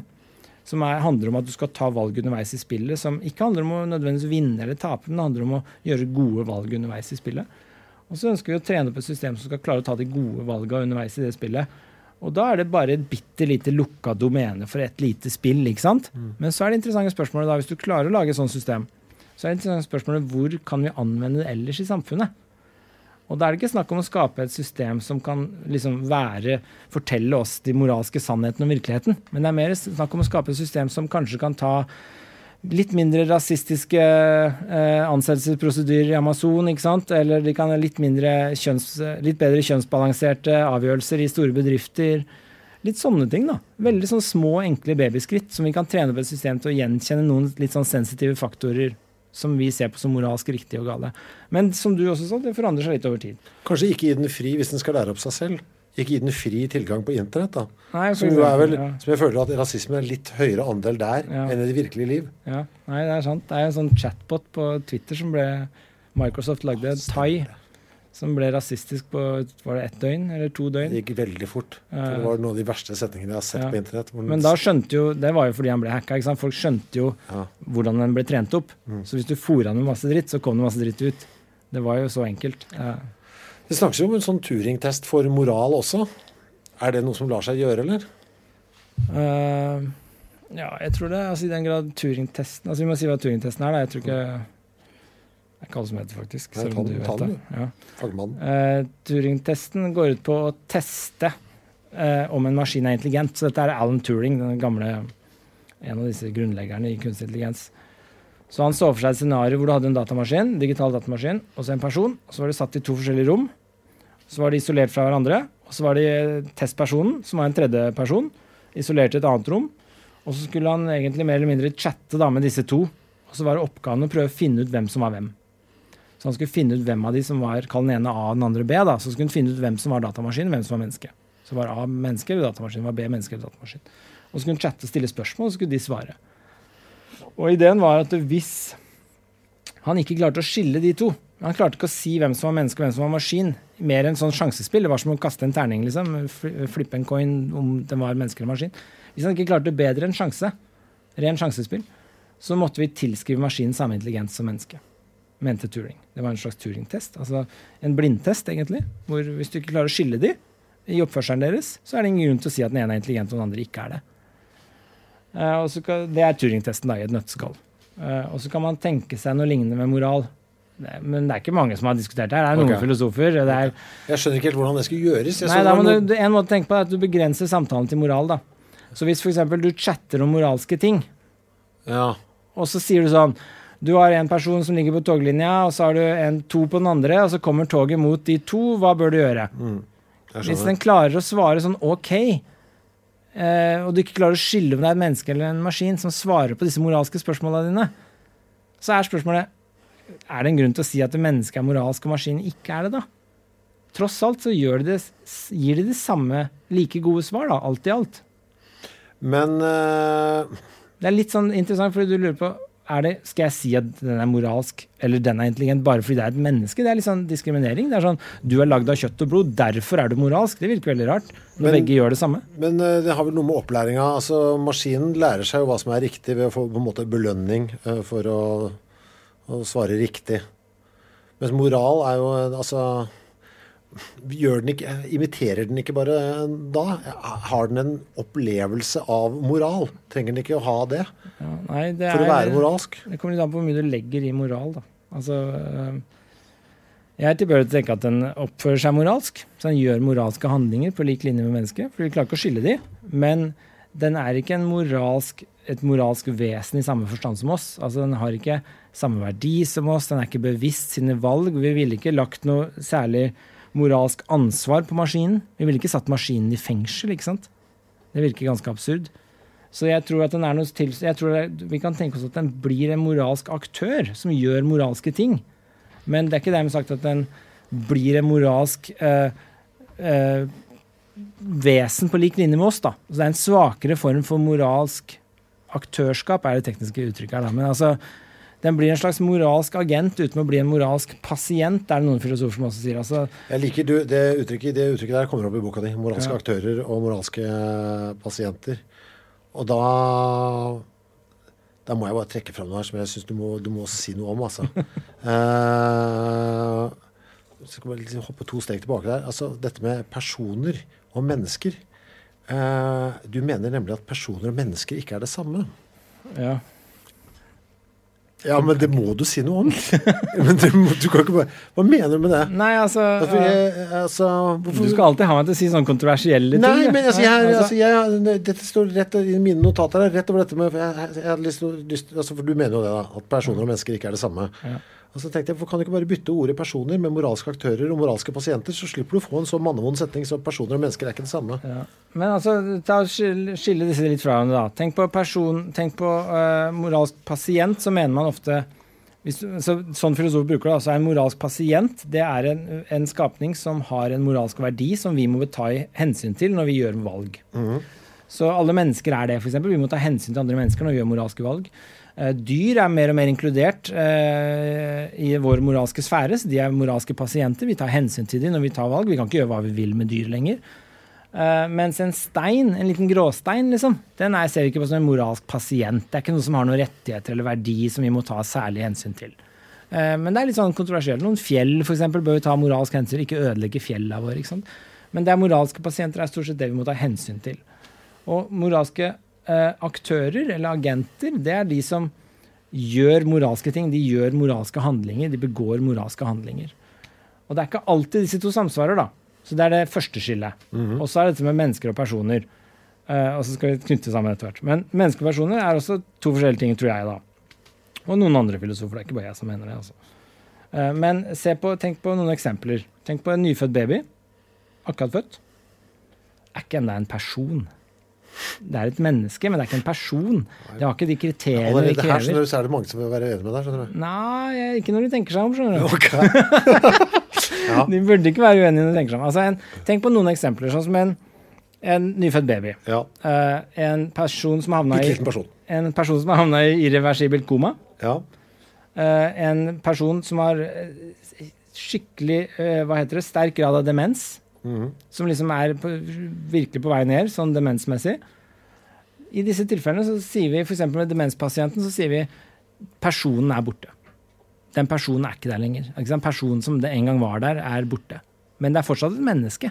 Det er helt klart. Det er fortsatt, også, han er et helt annet menneske, sier vi også. ja, en helt annen person, kanskje. Mm. Det, men veldig naturlig å tenke seg at personen er mer eller mindre borte når alt bare er rot, og rasjonaliteten er vitra, og hukommelsen er borte. og Den personen er liksom Den er i ferd med å vitre, og bli borte, forvitre. Uh, også i, når du havner i irreversibel koma, du kommer ikke ut av det igjen, du har blitt en, eh, en grønnsak, da er, er du også Personen er mer eller mindre død, men det er et menneske som ligger der. Uh, Så mennesket er på en måte arten vi tilhører. Men det å være en person, da oppfyller du en del kriterier i tillegg. Eh, Så nyfødte babyer har ikke blitt personer enda. De er nyfødte mennesker, og de har noen sånn personlighetstrekk også. Noen babyer er- skriker litt høyere enn andre og er hissigere enn andre og sånn. Eh, Så det er noen sånn trekk du kan se. Men det er ikke f.eks. før de begynner å snakke og, og resonnere sånn to-treårsalderen, at vi begynner å si, se personligheten tre virkelig frem. Og vi begynner å si sånne ting som at nå, det der skal du ikke gjøre, og nå får du et ansvar for det du gjør. og Vi begynner å tilskrive de mer og mer selvstendighet, da, og får ansvar, og de blir rasjonelle, og vi forlenger ting av de. Da begynner personen å tre frem i større grad. Uh, og det er det som forsvinner når du får veldig alvorlig demens. For eksempel, forsvinner på en måte litt den personen. Uh, men mennesket er der like mye. Og det har masse rettigheter og verdi, og det skal vi ta vare på. det. Liksom, alt det er på plass. Uh, men personsbegrepet er ofte litt sterkere enn mennesket. Og da er det interessant å stille seg spørsmålet eh, om andre Om dette alltid sammenfaller, da. Så vi kan se for oss noen, Nå har vi prøvd å se for oss i hvert fall, noen mennesker som ikke er personer. Og så kan du stille deg spørsmålet fins det personer som ikke er mennesker. Altså omvendt. Mm. Og da er det noen som har argumentert for at noen høyerestående dyr eh, er på grensen til å bli personer. Er det noen filosofer som har argumentert?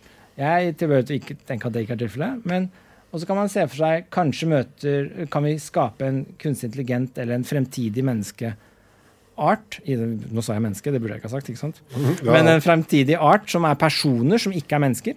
Så hvis du har sett Star Wars og Star Trek, så er det jo masse personer der som ikke er mennesker. Mm. I disse science fiction-seriene.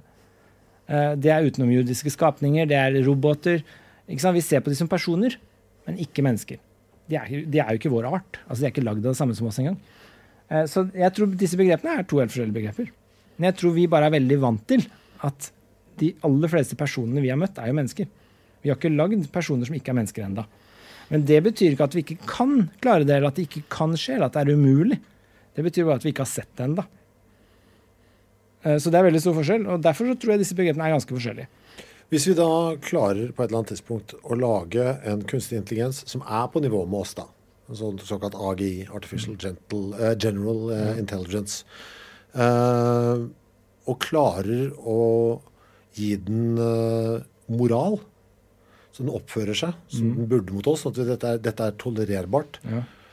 har vi et ansvar da? Må, altså, er den da blitt en person? Må vi oppføre oss til den, føler du, fra et sånn filosofisk ståsted? Altså, har vi, må vi da Ja. oppføre oss moralsk overfor den, eller kan vi skru den av for dette, fordi vi har, vi har fått nok? Nei, det Så da er- vil det være en um, umoralsk ting å gjøre med et menneske, f.eks. Mm. Jeg tror hvis vi klarer å skape en fullvei- fullblods person Ikke blods, det bør ikke være blod. Ja. Full, en fullt ut person. Vi klarer å skape det. Så tror jeg vi får en del eh, Da kommer den inn i vår moralske sfære, så å si. Altså, da må vi begynne å oppføre oss og tenke moralsk mot den. Hvordan, da må vi, kan vi ikke bare tenke hva skal vi gjøre med denne, hva skal vi bruke den til, eh, hvordan skal den oppføre seg mot oss? Vi må også begynne å tenke hvordan skal vi oppføre oss mot den. For da er den en fullverdig person. Eh, og det tror jeg er kjempeviktig. Altså Hvis det kommer personer fra en annen planet ned til oss som ikke er mennesker, så bør vi oppføre oss ordentlig mot de også. Akkurat som vi gjør mot andre personer. Men vi gjør det også mot andre mennesker, og vi gjør det mot andre dyr. Vi oppfører oss ordentlig mot masse. Jeg mener vi skal oppføre oss ordentlig mot alle former for liv. Planter òg, til og med, mener jeg vi bør oppføre oss godt mot. Eh, Så det er mot alle former for liv, men vi bør helt klart oppføre oss godt mot andre personer også.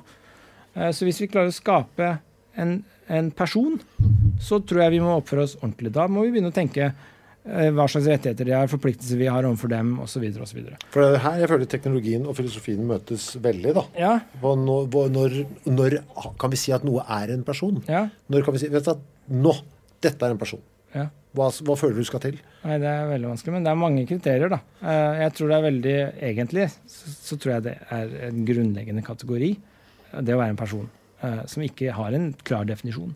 Men jeg tror det er mange kriterier som eh, du kan slenge på. Er vi på det gode, gamle og helt umulige hva er bevissthet igjen, eller? Ja, nei, bevissthet er det jeg skulle frem til, det er en av de vanskelige, da. Men altså, det er flere sånne ting som du må være, ha en viss grad av rasjonalitet, du må ha en viss grad av normativ tenkning, altså sånn hva du burde ikke burde gjøre for å få et visst form for ansvar. Vi kan, hvis du ikke har noen form for ansvar, så tror jeg ikke du kan være en person. Så vi tillegger ikke en stein noen form for ansvar. Det tror jeg skyldes delvis at det ikke er en person. ikke sant? Eh, mennesker som ikke er personer, altså nyfødte babyer f.eks., vi tillegger ikke de moralsk ansvar. Vi kjefter ikke på de når de tisser på seg, liksom. Men hvis du gjorde det bare for moro skyld, da hadde jeg begynt å kjefte på deg litt. Eh, slik at vi tillegger ikke moralsk ansvar til det som ikke er personer, eh, på samme måte. Så jeg tror det er kriterier som kanskje må med. altså Moralsk ansvar, rasjonalitet. De må ha en form for normativ tenkning, de må ha en form for kommunikasjon, evne til kommunikasjon. Mange sånne ting. Og så får du en pakkeløsning. Eh, men ett viktig kriterium er bevissthet.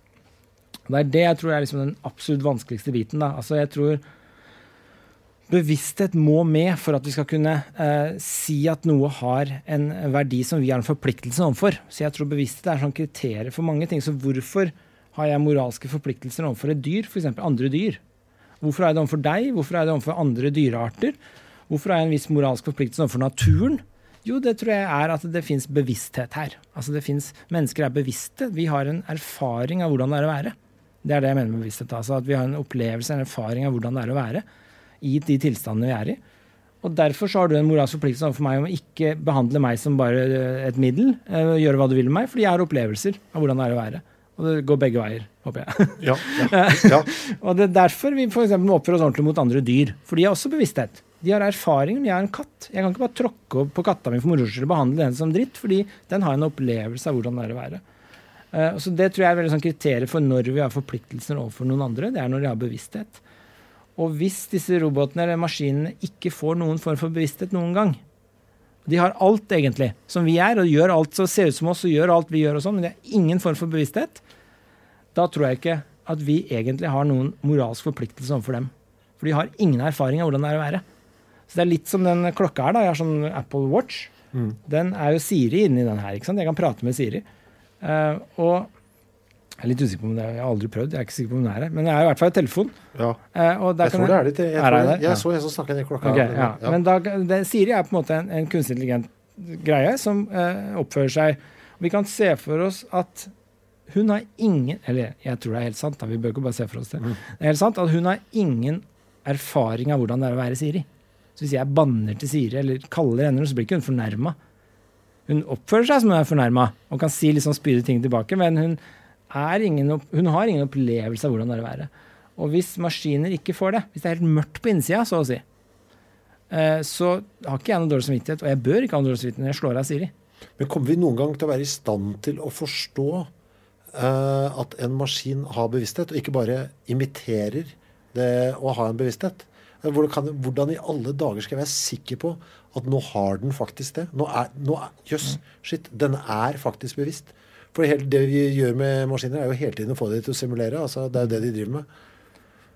Hvordan skal, det, vi, hvordan skal vi vite det? Nei, Det kan du aldri vite, tror jeg. Nei, uh, men det er egentlig irrelevant. Så det betyr at vi kan behandle det som dritt for nei, alltid? Nei, nei, nei altså det, poenget er at jeg tror det er litt irrelevant i form av at det, er alltid vanskelig å vite, men jeg kan jo ikke engang vite om du er bevisst. ikke sant? Jeg klarer nei, ikke å nå vite ordentlig om du er bevisst, eller om du bare faker det. Nei. Jeg har ikke noen måte å sjekke det på, for bevisstheten er liksom din erfaring. Den har ikke jeg tilgang til. Jeg kan høre på hva du sier og sånn, men du kan bare fake det, ikke sant. Og du har ikke tilgang til min. Og det samme gjelder Siri, og det samme gjelder enhver datamaskin du lager. ikke sant? Vi har ikke tilgang til dens indre tilstander. Uh, mest sannsynlig er det ingen indre tilstander og opplevelser i en datasystem, uh, sånn som vi har, og andre dyr har. Men uh, det om vi kan vite det, er jo én ting. Men om det er sant, er noe helt annet. Det er masse jeg kan vite, ikke kan vite, som er sant.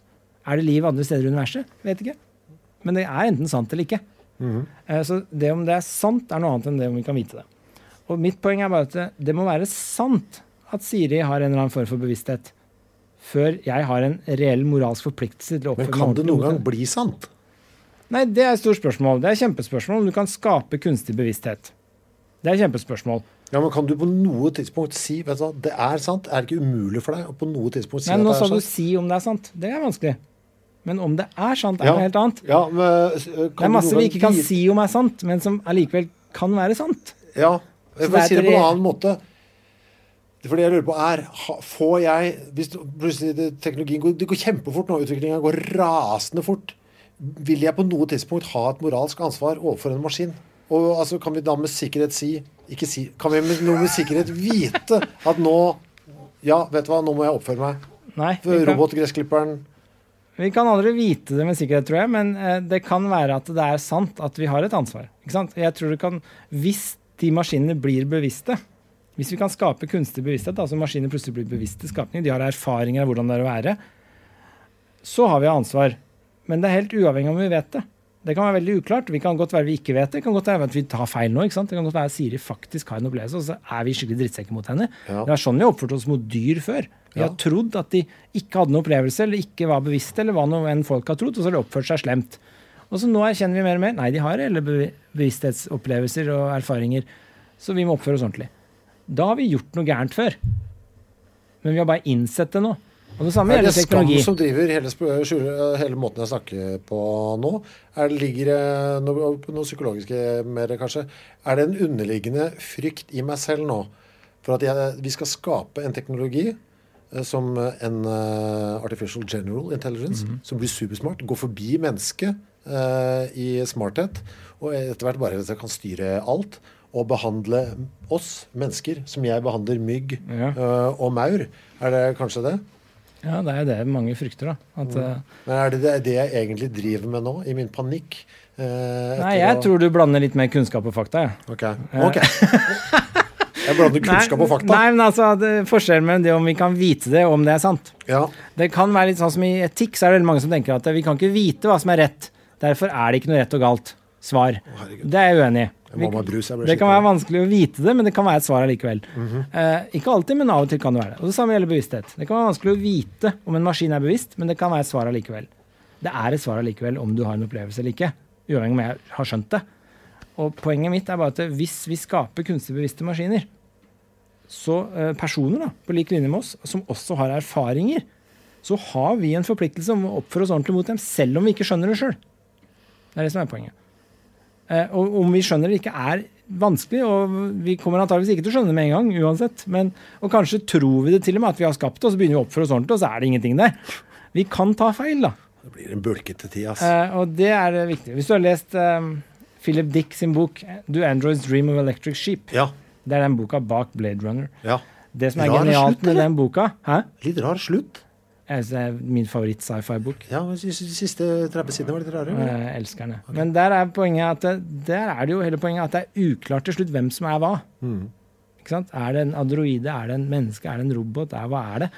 Og så er det noen scener hvor det bare er sånn, de orker ikke, de bare, de bare gir faen. ikke sant? De bare blir forelska i en androide. Og, mm. det, er liksom, det er litt sånn uklart. Og det er, som er interessant, er at det blir såpass uklart på et tidspunkt at uh, vi ikke bryr oss lenger. Så da begynner vi bare å oppføre oss likt mot alt. Men det er jo fortsatt et åpent spørsmål om det er sant at de, den ene roboten føler noe eller erfarer noe, f.eks. Er bevisst. Jeg vil rekke å si noe om skjermbruk her, før, uh, før uh, vi bikker eh, en ny dag. Ja. Uh, du skriver på noe om skjermbruk nå. Med tanke på koronamaset som vi alle står oppi, så er det jo mer skjermbruk enn noensinne. Er du lei, er du lei skjermbruk? Jeg, jeg, jeg er veldig lei det. Jeg, jeg får, men jeg har en eh, innebygd eh, funksjon i kroppen som gjør at den sier fra 'nå er det greit'. Og det er at jeg får vondt i høyrearmen Ja. av mobilen eh, for lenge i, i hånda. Hva tenker du der? Hva gjør det med oss? Hvilke tanker har du gjort jeg, deg? jeg, jeg, altså, jeg skriver litt sånn veldig sånn post... Ikke veldig, men litt positivt sånn bioteknologi og litt sånne ting som folk syns er litt eh, noe er litt radikalt. Og så er jeg veldig negativ til skjermbruk, tror jeg. Eh, sånn mobil smartskjermer, da. Hva gjør det med oss? Nei, jeg tror det er et gigantisk eksperiment som vi ikke vet hva kommer til å gjøre med oss, egentlig. Men sånn Som du er negativt innstilt til? Jeg er veldig negativ til er ikke- men- smarttelefoner, f.eks. Uh, Men hva er det du er negativ til med, med eksperimentet? nei, altså, jeg er negativ til at eh, vi Skal vi ikke prøve å bruke teknologien for å få se Og så må, må vi bare justere underveis? Jo, men det ikke det du altså, sa i her er det eh, Jeg tror dette er en form for teknologi som ikke Altså, det er, her er må jo Du tror, men er det? Nei. Du må ikke tro at jeg ikke Jeg tar det jeg får, og kaster det på deg. Nei, men altså, jeg eh, Her er hva jeg tror. Tror jeg holder ikke det. Sånn. Nei, men det er en grunn. Jeg skal gi deg en grunn, da. En Ok. begrunnelse. Eh, det er eh, ikke slik at all teknologi er til det bedre, ikke sant? Nei. Og vi er en tendens til å tenke at når vi kan gjøre noe, så gjør vi det. Uh, og uh, litt sånn, veldig mange tenker sånn Dette er nytt og moderne, så vi må bare henge med.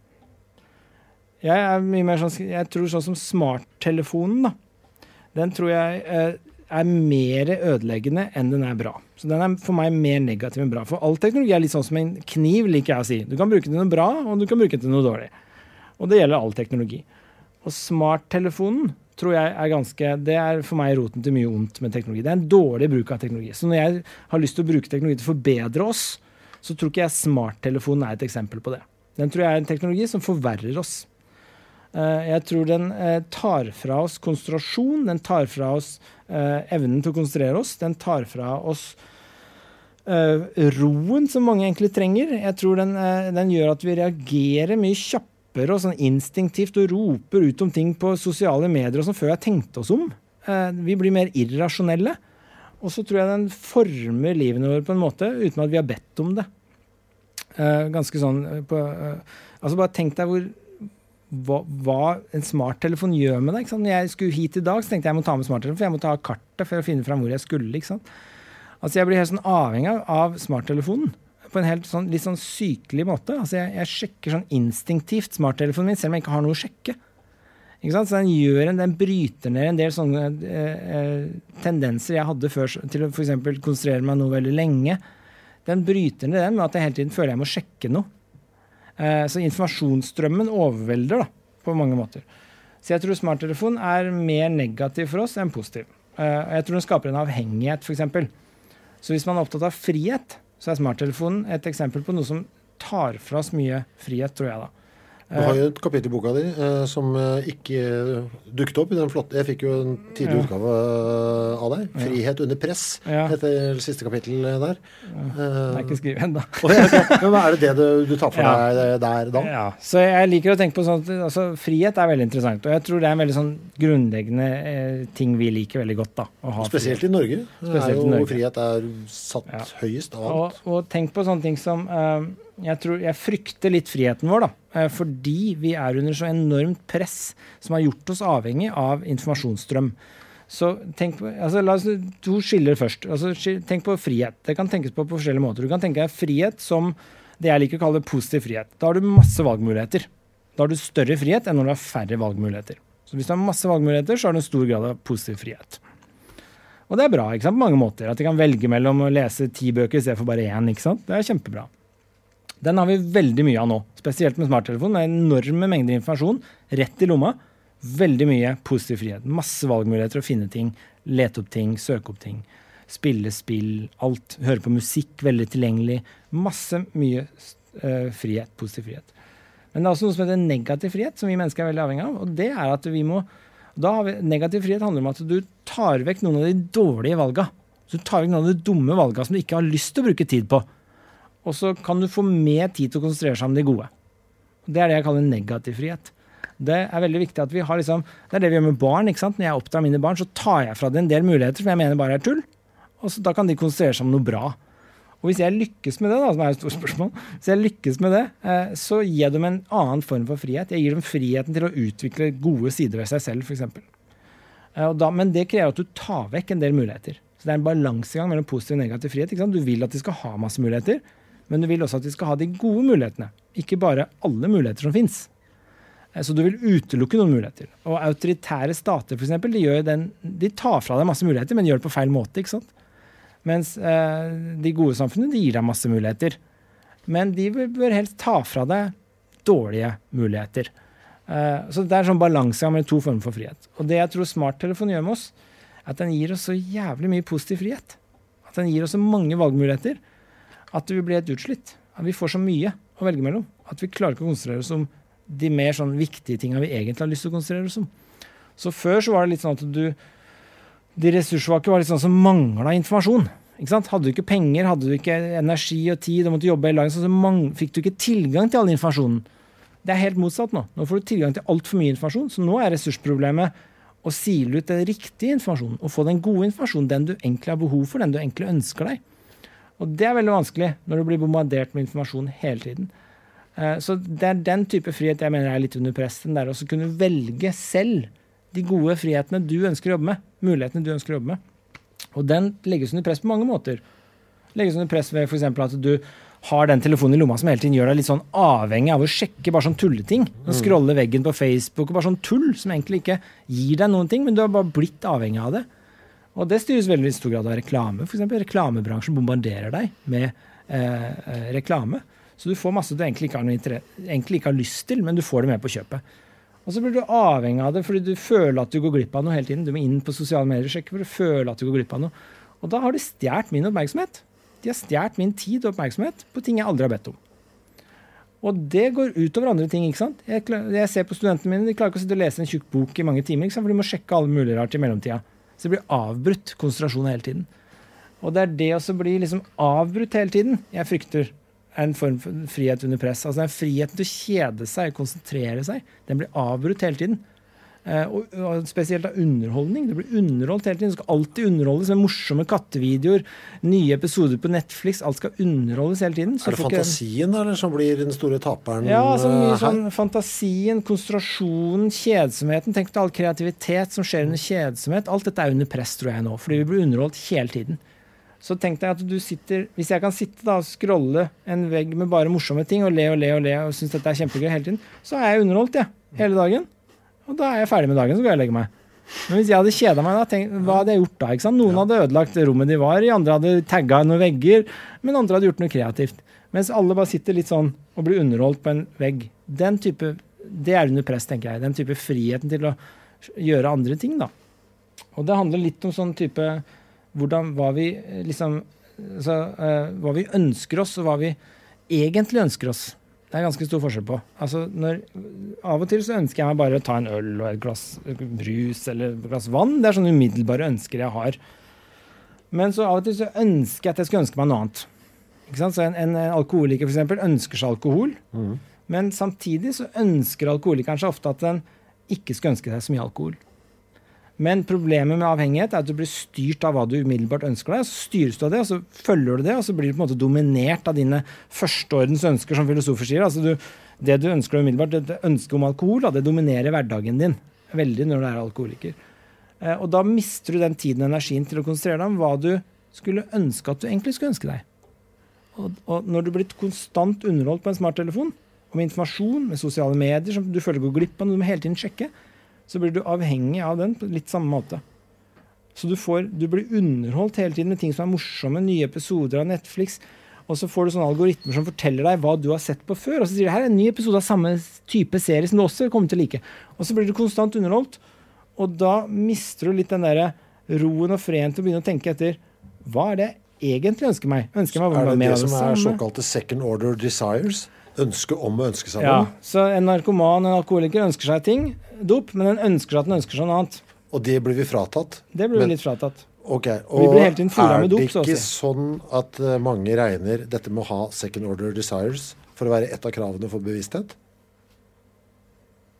Nå har du gjort litt research. ja, men ikke det, Stemmer ikke det? Nei, en form for bevissthet. Ja, altså en så, type bevissthet. Så er det nesten sånn da, hvis jeg prøver Det er ikke helt sant også. Det er en form for bevissthet. Altså den er uh, litt sånn at du må um, Ok, så Jeg kan ikke runde av denne poden med å si at telefonen sakte, men sikkert fratar oss en bevissthet. Nei, det kan vi ikke gjøre. Det var som helvete. Nå følte jeg at jeg endelig hadde funnet en bra ja. sånn Nei, det går ikke. Altså, det, det, den gjør, er at den eh, det er en bevissthet som handler om at du skal kunne fokusere på noe. Ja. Være awareness er det uttrykket man ofte bruker på fagspråket. Ja. Altså det å være eh, bevisst på at du gjør noe. Det er en form for bevissthet som handler om å være oppmerksom på noe. Men det er ikke det samme som den erfaringen av hvordan det er å være. Vi har sittet her, vet du hva, vi, vi, nå kunne vi sitte her til i morgen, Einar. Vi kunne det. Ja. For det er så mye å snakke om her. Men vi prøver, vi prøver å runde av sånn cirka Vi har allerede holdt på lenger enn som er normalt, skjønner du. Ja. Nå går bilen min ut også. Å ja, gjør det? Du bare satte den på til nå. Ja. Eh, jeg må si litt om eh, det, det skal være sommerferie, for, eh, som det alltid er for rekommandert. Veldig klønete pleier å ta sommerferie fordi det ikke er noe vits å ha liveopptredener i juli. Men nå er det ikke noe liveopptredener, så jeg kunne jo like gjerne hatt en podkast i juli. Men sagt er sagt, gjort er gjort. Så da blir det Den neste blir da først 31. august. Kanskje man klarer en eller annen lur variant hvor man kan ha sånn halvlive, hvor det er plass til litt folk med lang avstand. Vi finner ut av det. Det blir i hvert fall podkast 31.8. Temaet da er eh, norske kjemper. Med det så mener vi da kjemper i fysisk forstand, altså folk som er høye. Nordmenn som har vært såpass lange at det har gjort det å være lang til et levebrød. Og gjesten, det er Bent julenissen Lønerusten. Han heter det. Uh, og han har da gravd seg ned dette temaet gjennom en årrekke og funnet et uh, svært antall av nordmenn som har påropet seg de utroligste høyder for å få til smør på brød. Det blir historier om alt fra løgner, pussige obduksjoner og utferdstrang til freakshows og samlemani. Um, vi er ferdig for i dag, Einar. Jeg syns det er så gøy uh, å sitte her sammen med deg. I like måte. Veldig hyggelig. Det har jo ført til at vi skal gjøre noe sammen. Skal vi, skal vi si litt om det her? eller? Hvis det, hvis det Ja, jeg satt og tenkte på om du kom til å si det. Ja, men jeg tenkte vi Ja. du, det, er så, det er så gøy boble med deg. Vi tenkte vi skulle dra i gang en liten sånn sidepod fra nyttår. Si fort hva det er vi skal gjøre. Vi skal gjøre noe veldig kult. Vi skal lese Nietzsche. Friedrich Nietzsche. Friedrich Nietzsche, den tyske filosofen. Vi skal lese hans samlede verker, og så skal vi ha én episode per bok. Så det er 14-15 bøker. Vi skal gå gjennom alle kronologisk i årsrekkefølgen han utga de, skrev de. Så vi følger på en måte livet hans gjennom bøkene hans. Skal vi diskutere hver bok. Én episode per bok. 14-15 episoder.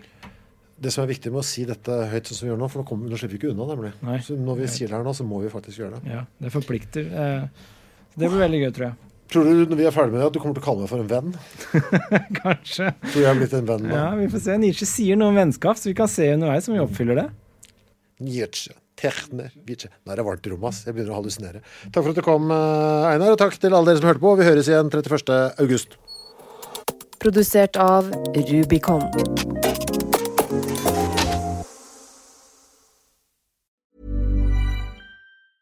Hey, it's Danny Pellegrino from Everything Iconic. Ready to upgrade your style game without blowing your budget? Check out Quince. They've got all the good stuff shirts and polos, activewear, and fine leather goods, all at 50 to 80% less than other high end brands. And the best part? They're all about safe, ethical, and responsible manufacturing. Get that luxury vibe without the luxury price tag. Hit up quince.com slash upgrade for free shipping and 365 day returns on your next order. That's quince.com slash upgrade.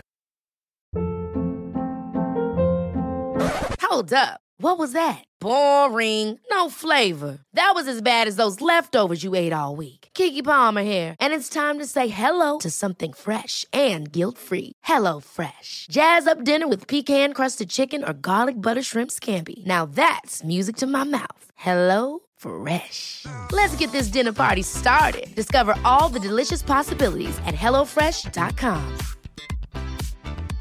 when it comes to your finances, you think you've done it all. You've saved, you've researched, and you've invested all that you can.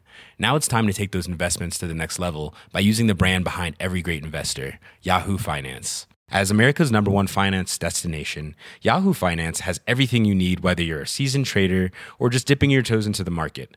Join the millions of investors who trust Yahoo Finance to guide them on their financial journey. For comprehensive financial news and analysis, visit yahoofinance.com, the number one financial destination, yahoofinance.com.